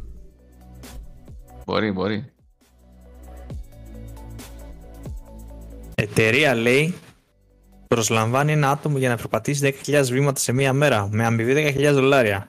Ε, τι είναι αυτό, αυτό το Πού είναι κάνεις... να πάμε; Για πλάκα το κάνεις αυτό. Ναι, τα 10.000 βήματα όντως. Ναι, Τις προάλλες πήγα, πήγα Θεσσαλονίκη και έκανα φίλε με τα κοντάς στι πόδια. 30.000. Με τα πόδια πήγε. Μία μέρα. Σε μία μέρα, ναι. Αφού είμαι- ε, μέναμε κοντά στον. Ε, Τάκης, θα ξέρεις, μέναμε κοντά στον ε, σταθμό των τρένων και π- φτάναμε. Σε μία μέρα κάναμε τρεις φορές τη διαδρομή μέχρι τις Καμάρες και πάνω. Βασικά γυρίσαμε σχεδόν όλο το κέντρο τρεις φορές. Αρχικά να Σκέψου- πούμε πότε πήγες στη Θεσσαλονίκη και δεν μου το είπες. Ε, έχει καιρό, ρε. Έχει αρκετό καιρό. Ήταν τότε που είχες έρθει για... που είχες πάει σε ένα μπαρ που μου έλεγες, σε ένα κοκτέιλ μπαρ. Ναι, ναι, σε μία μπειραρία. Ναι, κατάλαβα. Να πας, να πας εκεί, είναι πολύ ωραία.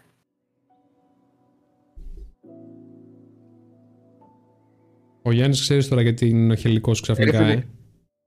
Γιατί; Δηλαδή, Γιατί σκέφτεται ότι μόλις κλείσουμε την εκπομπή θα κοιμηθεί 4 ώρα το πρωί γιατί δεν θα ησυχάσει αν δεν μαζέψει τον υπολογιστή και το σαλόνι εκεί πέρα. τα καλώδια από κάτω είναι λες και έχουν ξεκυλιάσει γουρούνι. Αυτή τη στιγμή. Πάντως αυτό που πες για τα βήματα, πόσα δίνει; 10.000 δολάρια. Για, για να 10.000 περπατήσει βήματα. 10.000 σε μία μέρα. Ναι, ρε φίλε, εντύπωση μου κάνει. Θες να Είναι διαβάσω πολύ παραπάνω, εύκολο. να δούμε τι Είναι γράφει; πολύ εύκολο. ρε Πολύ. φίλε. Γιατί κοίταγα τώρα, η Ισλανδία που είχαμε πάει, έκανα ρε φίλε 19, σχεδόν 20.000 τη μέρα. Μόλις Ναι. έχασες 20.000 ευρώ.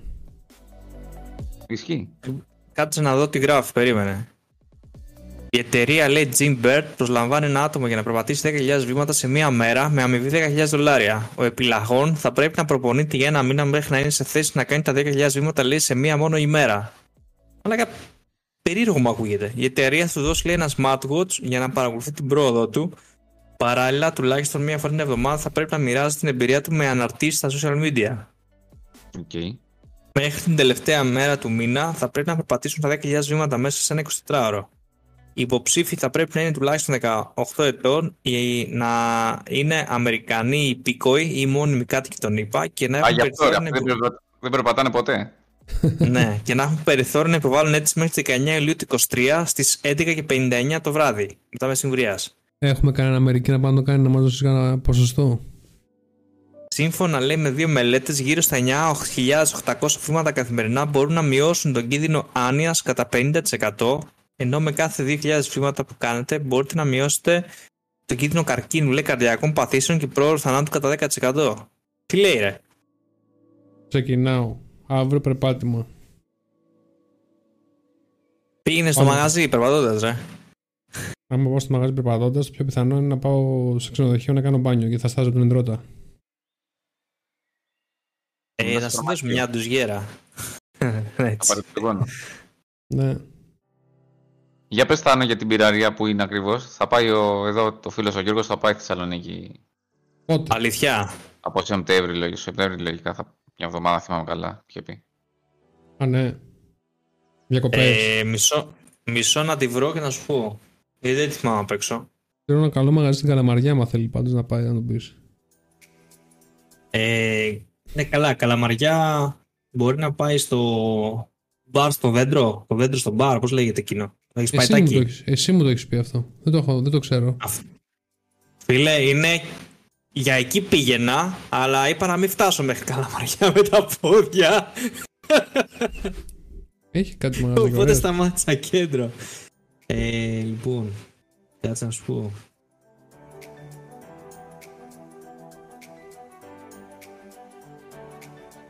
Λογικά, το έχω κάνει story.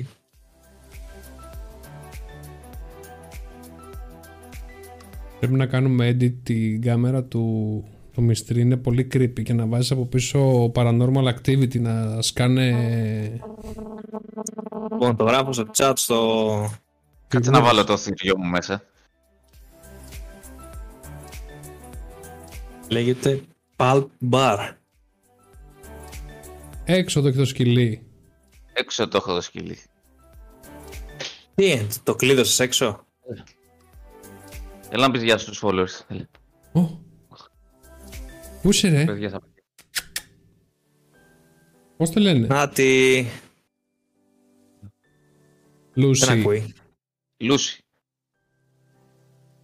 Φαίνεται Λούσι. ότι, είναι- ότι είναι γυναίκα. Από το πρόσωπο. Από πού, από πού, ρε. Από το Λούσιφερ. Φαίνεται, φαίνεται. Έχει Το Lucifer. τσακίρκο βλέμμα. Παλ μπαρ. Λοιπόν, σε αυτό, ναι, σε αυτό το μπαρ που λες είναι ουσιαστικά μπειραρία. Έχει ένα ολόκληρο, θυμάσαι, ένα κατάλογο, δεν ξέρω πόσες χιλιάδες μπύρες έχει. Έχει πάρα πολλές μπύρες. Η Ελίνα λέει κούκλα. Γεια σου Ελίνα. Για να φαίνεται. Τι είναι έχει... και- έχει κάτι φιγούρες μέσα, ρε. Το γενικά είναι πολύ όμορφο το μαγαζί. Να πάτε. Ναι. Ναι, ένα είναι αυτό και ένα είναι αυτό που σου είπα, το, δέ- το δέντρο στο μπαρ, κάπως έτσι λέγεται. Το οποίο και αυτό μπειραρία είναι ουσιαστικά. Είναι με μια σκάλα γαμιστερή. Ε, αλλά έχει και πάρα πολύ ωραία cocktails. Ε, εμείς είχαμε πάει σε αυτό για μπύρα, γιατί έχει πάρα πολλές draft. Άμα δείτε σε φωτογραφίες, όλο το μπαρ είναι draft μπύρες. Και εν τέλει, επειδή κάτσαμε σε ένα ωραίο σημείο στο κοντά στο μπαρ, πιάμε cocktail και ποικιλίες, κάτι τέτοια φάγαμε. Ο Γιώργος να ξέρεις είναι φαν της μπύρας. Είχε και συνδρομή σε Αλήθεια. μπειραρία που του έστελνε στο σπίτι κάθε εβδομάδα. Σωστά τα λέω, κάθε εβδομάδα ήτανε. Διαφορετικές Αλήθεια. μπύρες. Αλήθεια. Άντε ρε. Λοιπόν, οπότε Θεσσα- Θεσσαλονίκη θα πάω σε αυτά τα δύο μαγαζιά, Γιώργο. Ένα είναι το Pal Bar και ένα είναι το Bar στο δέντρο. Κάτσε να δω, έτσι λέγεται. Το λέω γιατί κάθε φορά λάθος το λέω. Το Bar ή το δέντρο στο Bar. Πώς Αυτό δεν μπορεί να το είναι, λέω. Το δέντρο στο Bar. το- στο Θεσσαλονίκη. δέντρο θα στον φυ- σφυρίξω τρεις φορές. Δέντρο στο Bar. I'm gonna whistle him to you three times. Τι πράγμα;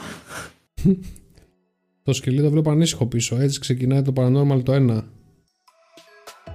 Με γελάζει. Άμα το δεις να κρυφιέται από το ταβάνι, φώναξε μου. Είναι αυτό που ξα- ξαφνικά βλέπεις τα μάτια έτσι και γυαλίζουνε.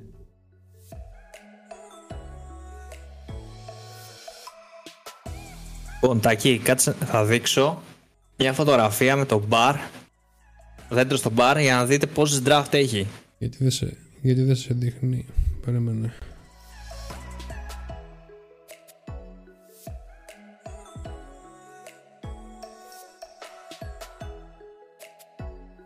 Φαίνεται, δεν φαίνεται. Τώρα φαινόμαστε εμείς, κάτσε να σε βάλω full. Ε, εντάξει, φωτογραφία ήθελα να δείξω, ρε, απλά. Θα δείξεις, θα, θα δείξεις κάτι άλλο; Όχι, όχι. Έχει πράγμα. Έχει πάρα πολλές draft. Και το άλλο έχει έναν ολόκληρο κατάλογο, ο οποίος είναι τεράστιος, ρε, δεν σταματάει. Μόνο μπύρες, έτσι. Θέλω να πάω να δοκιμάσω, ρε, θα πάω μια μέρα.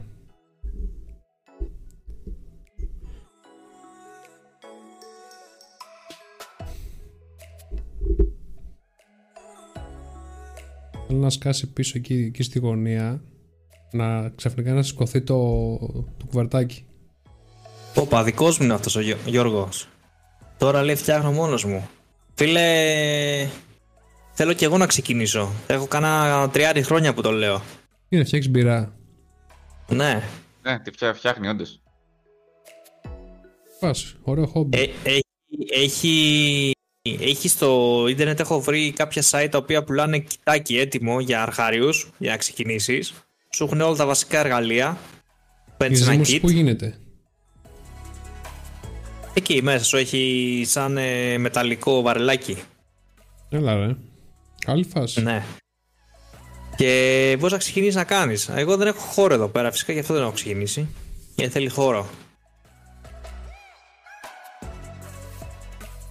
Θα βάλεις το κρεβάτι πίσω, θα φτιάξεις μια παντέντα να διπλώνεις τον τοίχο και το βάλεις εκεί πίσω. Γαμήθηκε. Κρεβάτι. Όχι εσύ ρε, ο άλλος. Τώρα λέγεται το αλλού το κρεβάτι, όχι το δικό σου. Έχει και στην Ελλάδα site το οποίο πουλάει kit για μπύρα. Kit παραγωγής μπύρα. Είχα δεν βρει ήξερα ότι δύο υπάρχει site έτσι. νομίζω. Και δεν ήταν ακριβά. Λοιπόν, το ένα είναι το Beer Deli. Παρασκευή μπύρα, φτιάξει τη δική σου μπύρα. Έτοιμα kit. Άμα μπείτε μέσα, έχει beginner's guide. Σου έχει τα πάντα. Συστατικά, πώς Πώς το να είπες; το φτιάξεις. Beer Deli. Α, ναι, μπυρντελή το είδα. Τοποθέτηση Ε, περιεχομένου.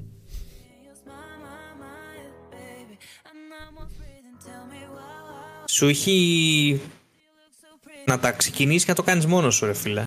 Φτιάξει τη δική σου μπύρα. Αλλά θέλει χώρο τώρα όλο αυτό. Δεν είναι.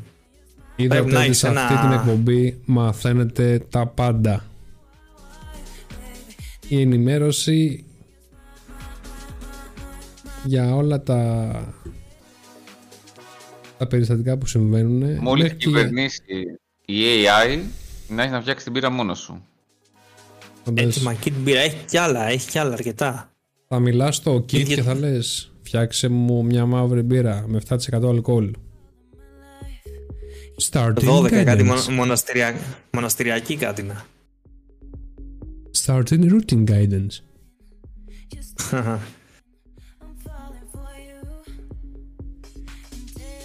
Λα πέσατε τώρα, πέσατε. Έχετε πιάσει όλα τα κινητά. Πέσατε. Εγώ δεν είμαι στο κινητό, ρε φίλε. Ο Γιάννης, ο Γιάννης και... Όχι εγώ. Σε βλέπει, κοιτάς κάτω. Μην κοιτάς κάτω, κοιτά πάνω. Προσεύχομαι. Σίγουρα στα χέρια σου ψηλά. Πιάσε τα αυτιά σου. Τα αυτιά σου πιάσε. Ξέρατε ότι οι Daltons ήταν πραγματικοί; Το ξανακούσει αυτό νομίζω. Όλα τα αδέλφια. Ήταν τρία νομίζω. Ορίστε ρε, ταινία Βασικά, που θα, ε, θα βασικά, μιλήσουμε. ε, Lucky Luke. Lucky Luke βασικά. Βασικά. Βασικά νομίζω δεν ήταν αδέρφια, ήταν συμμορία Dalton. Α, Όχι, ήταν όντως ε, αδέρφια. Ήταν ο Bob, ο Γκράτ, ο Bill και ο Emmett Dalton. Άρα ήταν τέσσερις. Ο Άβερελ, Ο γονείς ήταν λέει ο James Lewis Dalton και η Adeline Lee Younger. Θεία των αδελφών Younger, επίσης παρανόμου που έδρασαν δίπλα στο Jesse James. Υπήρχε όντως. Και υπήρχε φίλε ε, αμοιβή για να τους πιάσουν dead or alive ε, 15.000 δολάρια φίλε. Εκείνη την εποχή τα 15.000 Αυτό που το δολάρια βρήκες, παίζουν- ρε φίλε, το παίζουν- άρθρο. Ε, παίζουν έπαιρνες, σαν 15 εκατομμύρια σημερινά λεφτά. έπαιρνες χωριό τότε. ήρθες το Είναι σκυλί. 15 ακριβώς. 15.000 δολάρια. Ήρθε το σκυλί από πίσω σου. λοιπόν, σήμερα διάβασα κάτι το οποίο μου κατέστρεψε τα παιδικά μου χρόνια, να ξέρετε. Οχ. Ε, μην μη καταστρέψει τα δικά μας. Ναι, αυτό πήγα να πω. Ακούστε με, ακούστε με προσεκτικά. Βασικά μπορεί να το ξέρετε κάποιοι. Εγώ σήμερα το έμαθα. Δεν το είχα. Δεν είχα κάνει αυτό το συνειρμό τόσα χρόνια. Το τραγούδι πες. λέει τον Pixel Lax στο λιωμένο παγωτό. Δεν μιλάει για λιωμένο παγωτό. Ε, ναι, αυτό το ήξερες. Όχι. Γιάννη, εσύ Α, το για την ήξερες. ηρωίνη λέει. Ναι. Γιάννη, εσύ το ήξερες. Ποιος σου στείλε μήνυμα, θα μου πεις την αλήθεια. Κανένας. Σίγουρα. Το πρωί το διάβασα σε ένα τέτοιο ρε. Σε ένα τύπου news bomb. Όχι, όχι, Γιατί- δεν το ξέρω ούτε εγώ. Γιατί τι έγινε; Ποιος έστειλε μήνυμα, ρε φίλε; Ε, τίποτα, ρωτάω έτσι απλά. Όντως τώρα. Αν σου έστειλε κάποιος μήνυμα κάτι για τους Pixelax. Όχι. Καταρχάς δεν το λένε Pix Lux το λιωμένο παγότο, το λένε τα ξύλινα σπαθιά. Ε, ναι, Pixel Lax είπα. Καλά, ό,τι να είναι. Έχεις Αλλά Γιάννη, τι, εννο, τι εννοείς ρε φίλε; για πες, για κάτω Λιανά. Αν δεν γράψουν κάτι, ρε παιδί μου, δεν μπορώ να πω κάτι. Γιατί με κορδεύουν γενικά οι φίλοι μου για το Pixelax. δίκιο. Αλήθεια. Γιατί Ναι, ναι. μόλις καίκει μόνος, πρέπει να το πεις τώρα live. Γιάννης, Γιατί; Γιάννης, Γιάννης, Γιάννης. δεν είχα ακούσει ποτέ στη ζωή μου. Βασικά τα πολύ γνωστά. Και για να ρίξω την Άννα, της έλεγα ότι πηγαίνω συναυλία στον Pixelax. Τότε. Όχι, όχι, τι έκανε, δεν το πιστεύω. Μπροστά στους φίλους μου τώρα και να με κοιτάνε όλοι Στα χαζή. μαγκωμένοι, να, έτοιμοι να μιλήσουν, να μου είναι την αλήθεια. Ώστε Σου λέει, Τι λέει έτσι. αυτός; Το ξέρει η Άννα. Ναι, με- μετά από 13 χρόνια το έμαθα. Τη το πες. Πάλι καλά. Μη το Της πάνε. το είπε, λέει- ε, της το είπε, λέει τη μέρα του γάμου. Της λέει, Άννα, Ναι. έχω ένα, ένα μυστικό να σου πω. Το κρατάω τόσα χρόνια. Την ώρα που τον Δεν πάτε. έχω πάει ποτέ σε Pix Lux συναυλία. It was at this moment that he knew he fucked up. Το σκυλί το βάλεις μέσα και θέλει να ξαναβγεί έξω. Βάλτε και να το δούμε. Βγάζει, ε, έξω αυλή, τη βγάζεις. Θέλει Ε, το αγκαλιές. μπαινοβγαίνει, ναι, όταν... Το γατί Εμείς δεν θέλω να μπορούμε. μου πεις Όταν τι βγαίνει γείτονα. έξω, μετά έχει καθαρισμό ποδιών. Για μας έχει κρεβατάκι δικό της. Το γατί του γείτονα θέλω να μου πεις τι έχει κάνει. Τα γατιά εδώ τα έχει ρημάξει. Καλά κάνει, ρε. Όπω βλέπετε σήμερα η εκπομπή έχει πάει σε άλλο επίπεδο. Έχουμε γίνει πρωινάδικο. Ε, σε λίγο. Γάτια. Γατιά, σκυλιά, Dalton, AI, μπύρες, κλαμπ, Αθηνόραμα έχουμε γίνει. Αθηνόραμα live. Γιακόπουλος, εξωγήινη. Τι άλλο θέλετε;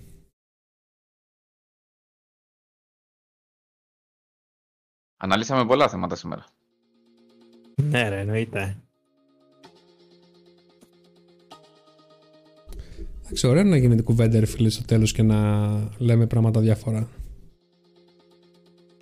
Αυτός είναι Θα ο έχουμε σκοπός. μισή ώρα στο τέλος για κουσκούς.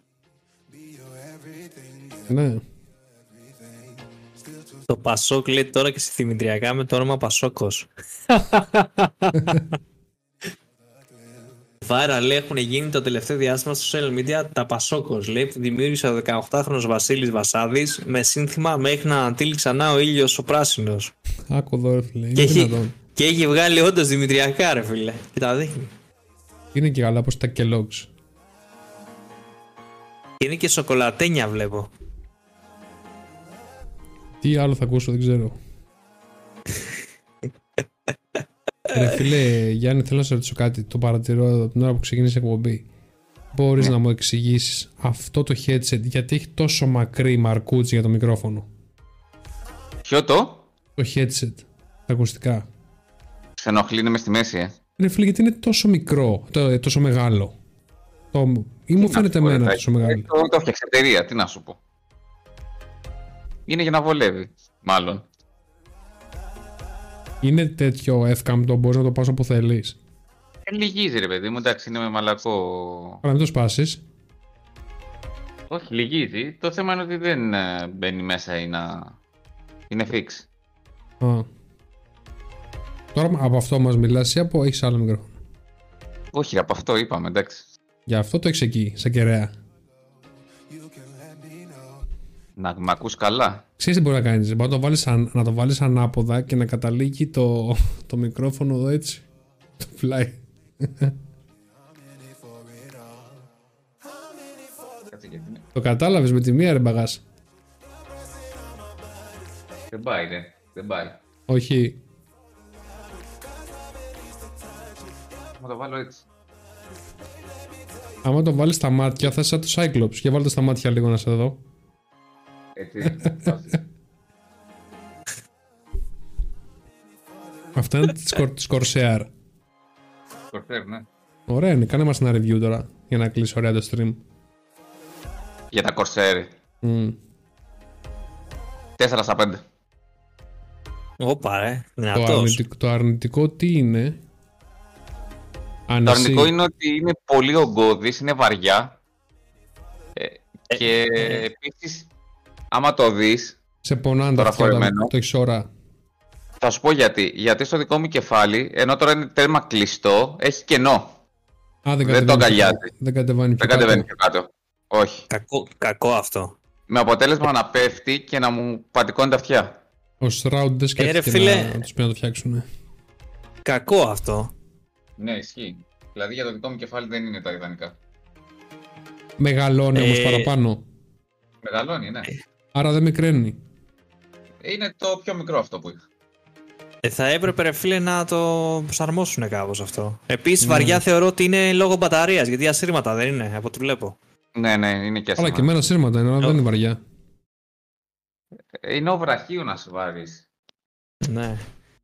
Πάντως το ματσούκι του μικροφόνου είναι όντως τεράστιο ρε φίλε. Ναι, ρε φίλε, δεν ξέρω αν φαίνεται από την κάμερα τόσο μο- μεγάλο. Είναι, για, είναι καθαρά e-sport ε, μικρόφωνο. Μπορεί να είναι για να μπει ακριβώς μπροστά στο στόμα. Λυγίζει αυτό ή απλά είναι έτσι ίσιο; Λυγίζει όπως έδειξα και πριν, ρε παιδί μου. Θα Κάνει κάνουμε το- κλιπ τα έχει- τελευταία δευτερόλεπτα και κλείσουμε απλά την εικόνα. ε, είναι για να μπει μπροστά στο στόμα. Λυγίζει. Αυτό είναι όρθιο.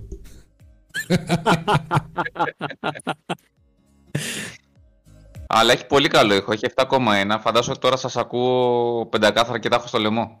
Αλήθεια. Ναι. Ε, 7,1 έχω και εγώ στα Zeroground ρε φίλε. Εγώ. Εντάξει. Οκ, ρε παιδιά, συγγνώμη. Υπάρχουν πολλά 7,1. Είναι ένα από αυτά. Ξέρετε Ωραία, ποια είναι εντάξει. η, η διαφορά στο 7,1, ξέρετε ποια είναι στην ουσία από το 5,1 στο gaming.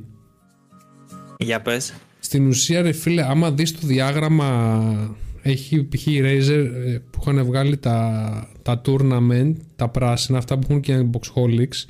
Άμα δεις το διάγραμμα της THX, στην ουσία το 7,1 σου δίνει ένα παραπάνω σαν κανάλι στην πίσω μεριά του, όπως είναι το κεφάλι ρε παιδί μου, για να ακούς από όλες τις μεριές ε, τα βήματα και τις σφαίρες όταν παίζεις ε, FPS games.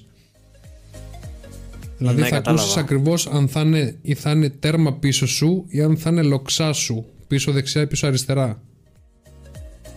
Και το ίδιο είναι Φίλε, και μπροστά ε, στις διαγώνιες. Την καλύτερη τεχ- τεχνολογία για αυτό που λες, ξέρεις ποιος την έχει βγάλει; Η Creative φίλε. Ναι, Την έχεις δει την τεχνολογία που έχει βγάλει. Κάτσε να δεις Όχι. πώς τη Γιατί λέει. έβγαζε πάντα πολύ καλό ήχο. νομίζω η Creative ήταν πρώτη παλιά σε αυτό το... Creative γενικά έχει και γαμό τις κάρτες ήχου για PC. Ε, γράφει, Γιώργος; κάτσε να σου πω.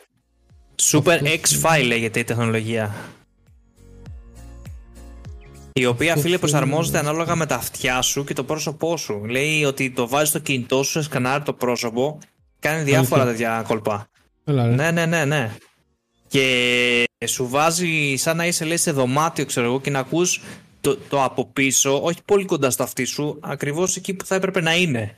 ναι. Τι; Και το έχει περάσει τα ακουστικά της στα headset αυτά και σε, σε τέτοιο, σε earphones. Νομίζω πλέον Γενικά- τα πιο άνετα είναι τα over ear. Αυτά που πιάνουν πάνω από τα αυτή. Ναι. Δεν ξέρω, εσένα μήπως είναι Εγώ- Θάνο, φαίνονται, το ακουστικό φαίνεται πιο μεγάλο. Σου καλύπτει όλα τα αυτή. Εμένα, ναι, ναι, το αυτή μπαίνει όλο μέσα. Όλο. Ε, σκ- σκέψου το φοράω δύο ώρες και κάτι και νιώθω απλά ότι κάτι με ακουμπάει εδώ. Okay. Δεν, ε, ούτε, δηλαδή ούτε με πιέζει το κεφάλι, ούτε πάνω, γιατί εδώ έχει σαν... ε, όχι, το μέταλλο είναι πιο πάνω. Ναι, το Δεν ξέρω βλέπω. αν φαίνεται στην κάμερα. Και σένα το μικρόφωνο είναι στάνταρ, δεν μαζεύει; Όχι, αυτή είναι η μαλαϊκία. Θα ήθελα να είναι αποσπόμενο αν γινότανε. Να το βγάλω. Γιατί το χρειάζομαι. Εμένα έχει Αλλά δύο, γε- δύο επιλογές. γεν- γενι- γενικά όμως ε, η ακουστική του μικροφόνου είναι καλή. Γιατί την έχω δοκιμάσει. Εμένα έχει τρεις, ε, έχει και aux να το βάλεις, είναι ασύρματα, μπορεί να τα δουλέψεις με ρεύμα, με aux και το μικρόφωνο βγαίνει, είναι retractable, αποσπόμενο. Και έχεις εσύ; Τα Black Shark V2 Pro, τα Razer. Τα τελευταία σου. Γιατί είχες, θυμάμαι, αρκετά. Τα προηγούμενα ήταν τα Kraken αυτά που είπα πριν, τα πράσινα, είναι εδώ. Δεν φαίνεται, πίσω εδώ. Και ναι. τα τελευταία δύο χρόνια έχω αυτά. Είμαι πολύ ευχαριστημένος γενικά. Παρότι έχει το dongle το Bluetooth, ε, είναι πολύ καλά. Η απόκριση είναι εντάξει, εντάξει. Τώρα το Bluetooth. Τι έχει, Αν- 5, 5,1. Κάποιοι το κράζουν γενικά στα forum, ότι λένε ότι δεν έχει καλή συμβατότητα, αλλά εγώ δεν, σε δύο PC που τα έχω αλλάξει δεν είχα ποτέ πρόβλημα. Θα τα ήθελα βέβαια λίγο πιο μαλακά, δηλαδή ενώ είναι ελαφριά έχουν μια στενότητα. Ε, γενικά φαντάσου στα δύο χρόνια δεν έχουν πετσικάρει καθόλου τα πλαστικά του. Και γενικά είναι ψηλό, είναι πλαστικό, δεν είναι δηλαδή κάποιο συμπαγές υλικό. Αλλά γενικά Τιμή; μέχρι στιγμής με τη Razer είμαι πολύ ευχαριστημένος και με το ποντίκι και με, το... με τα ακουστικά. Τιμή. Τιμή, ε, τα ακουστικά νομίζω είχαν 130 ή όχι, 149 πρέπει να είχαν. Α, είχαν. Ναι, ήταν ακριβά. Φαντάσου κάποια στιγμή στο Amazon τα είχαν 180 ευρώ. Και το ποντίκι 120. Αλλά το ποντίκι παίρνει από 2 έως 12 κουμπιά. Είναι για multiplayer, MOBA και τέτοια. Τώρα έχω 6 Είχα ευρώ. αντίστοιχο της Corsair κι εγώ, απλά. Εντάξει, με τα Πέθανε 12 το δεν θέμα. μπορώ να το δουλέψω. Είναι χαοτικό. Τα 6 εντάξει παλεύεται. Ειδικά και το WoW με βόλευε πολύ το με τα 6 κουμπιά. Ναι. Μια χαρά. Και κάπου εδώ έχει φτάσει η ώρα να κλείσουμε. Ήρθε το τέλος. Ακόμη μία εκπομπή, πέμπτη στη σειρά. Με θέματα τεχνολογίας, ταινίες, παιχνίδια, free gaming, Μπύρα. αναλύσεις για τους Dalton, Για την πίτα. για τις μπύρες, μαγαζιά Θεσσαλονίκη. Πρέπει να μαζευτούμε να κάνουμε ένα πάρτι Θεσσαλονίκη, Τάκη. Όποτε θέλετε. Εγώ περιμένω.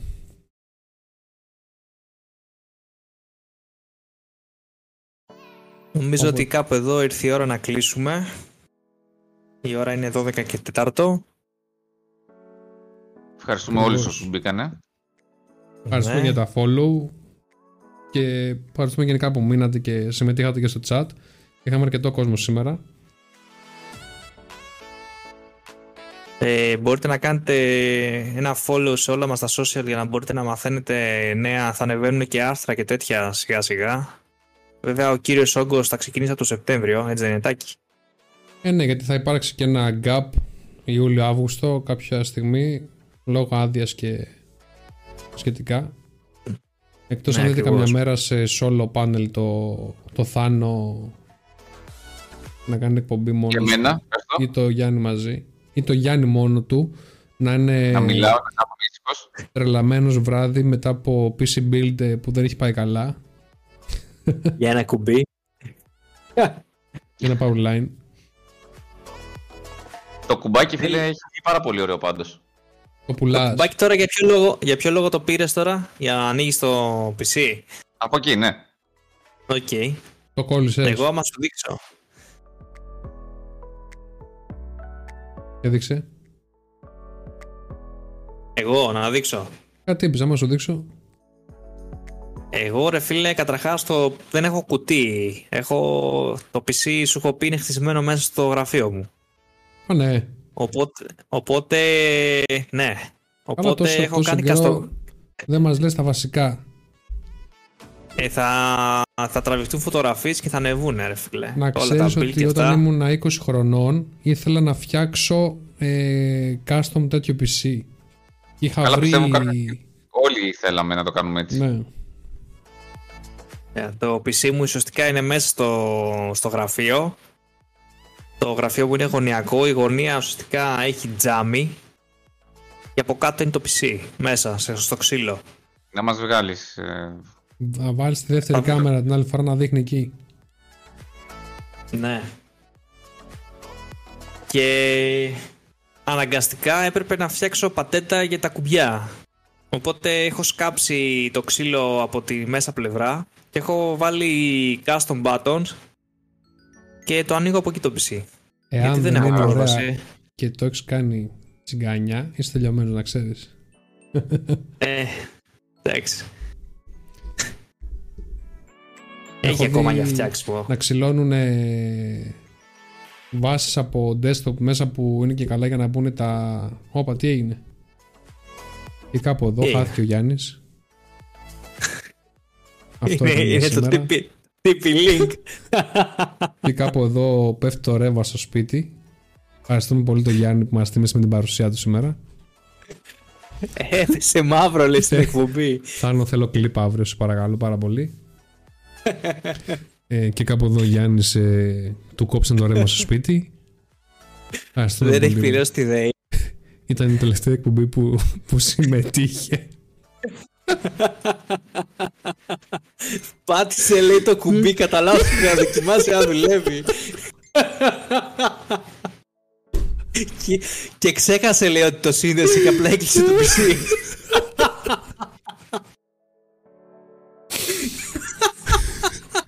Εντάξει φίλε Κλέο, να ξέρεις. Έχω κλάψει.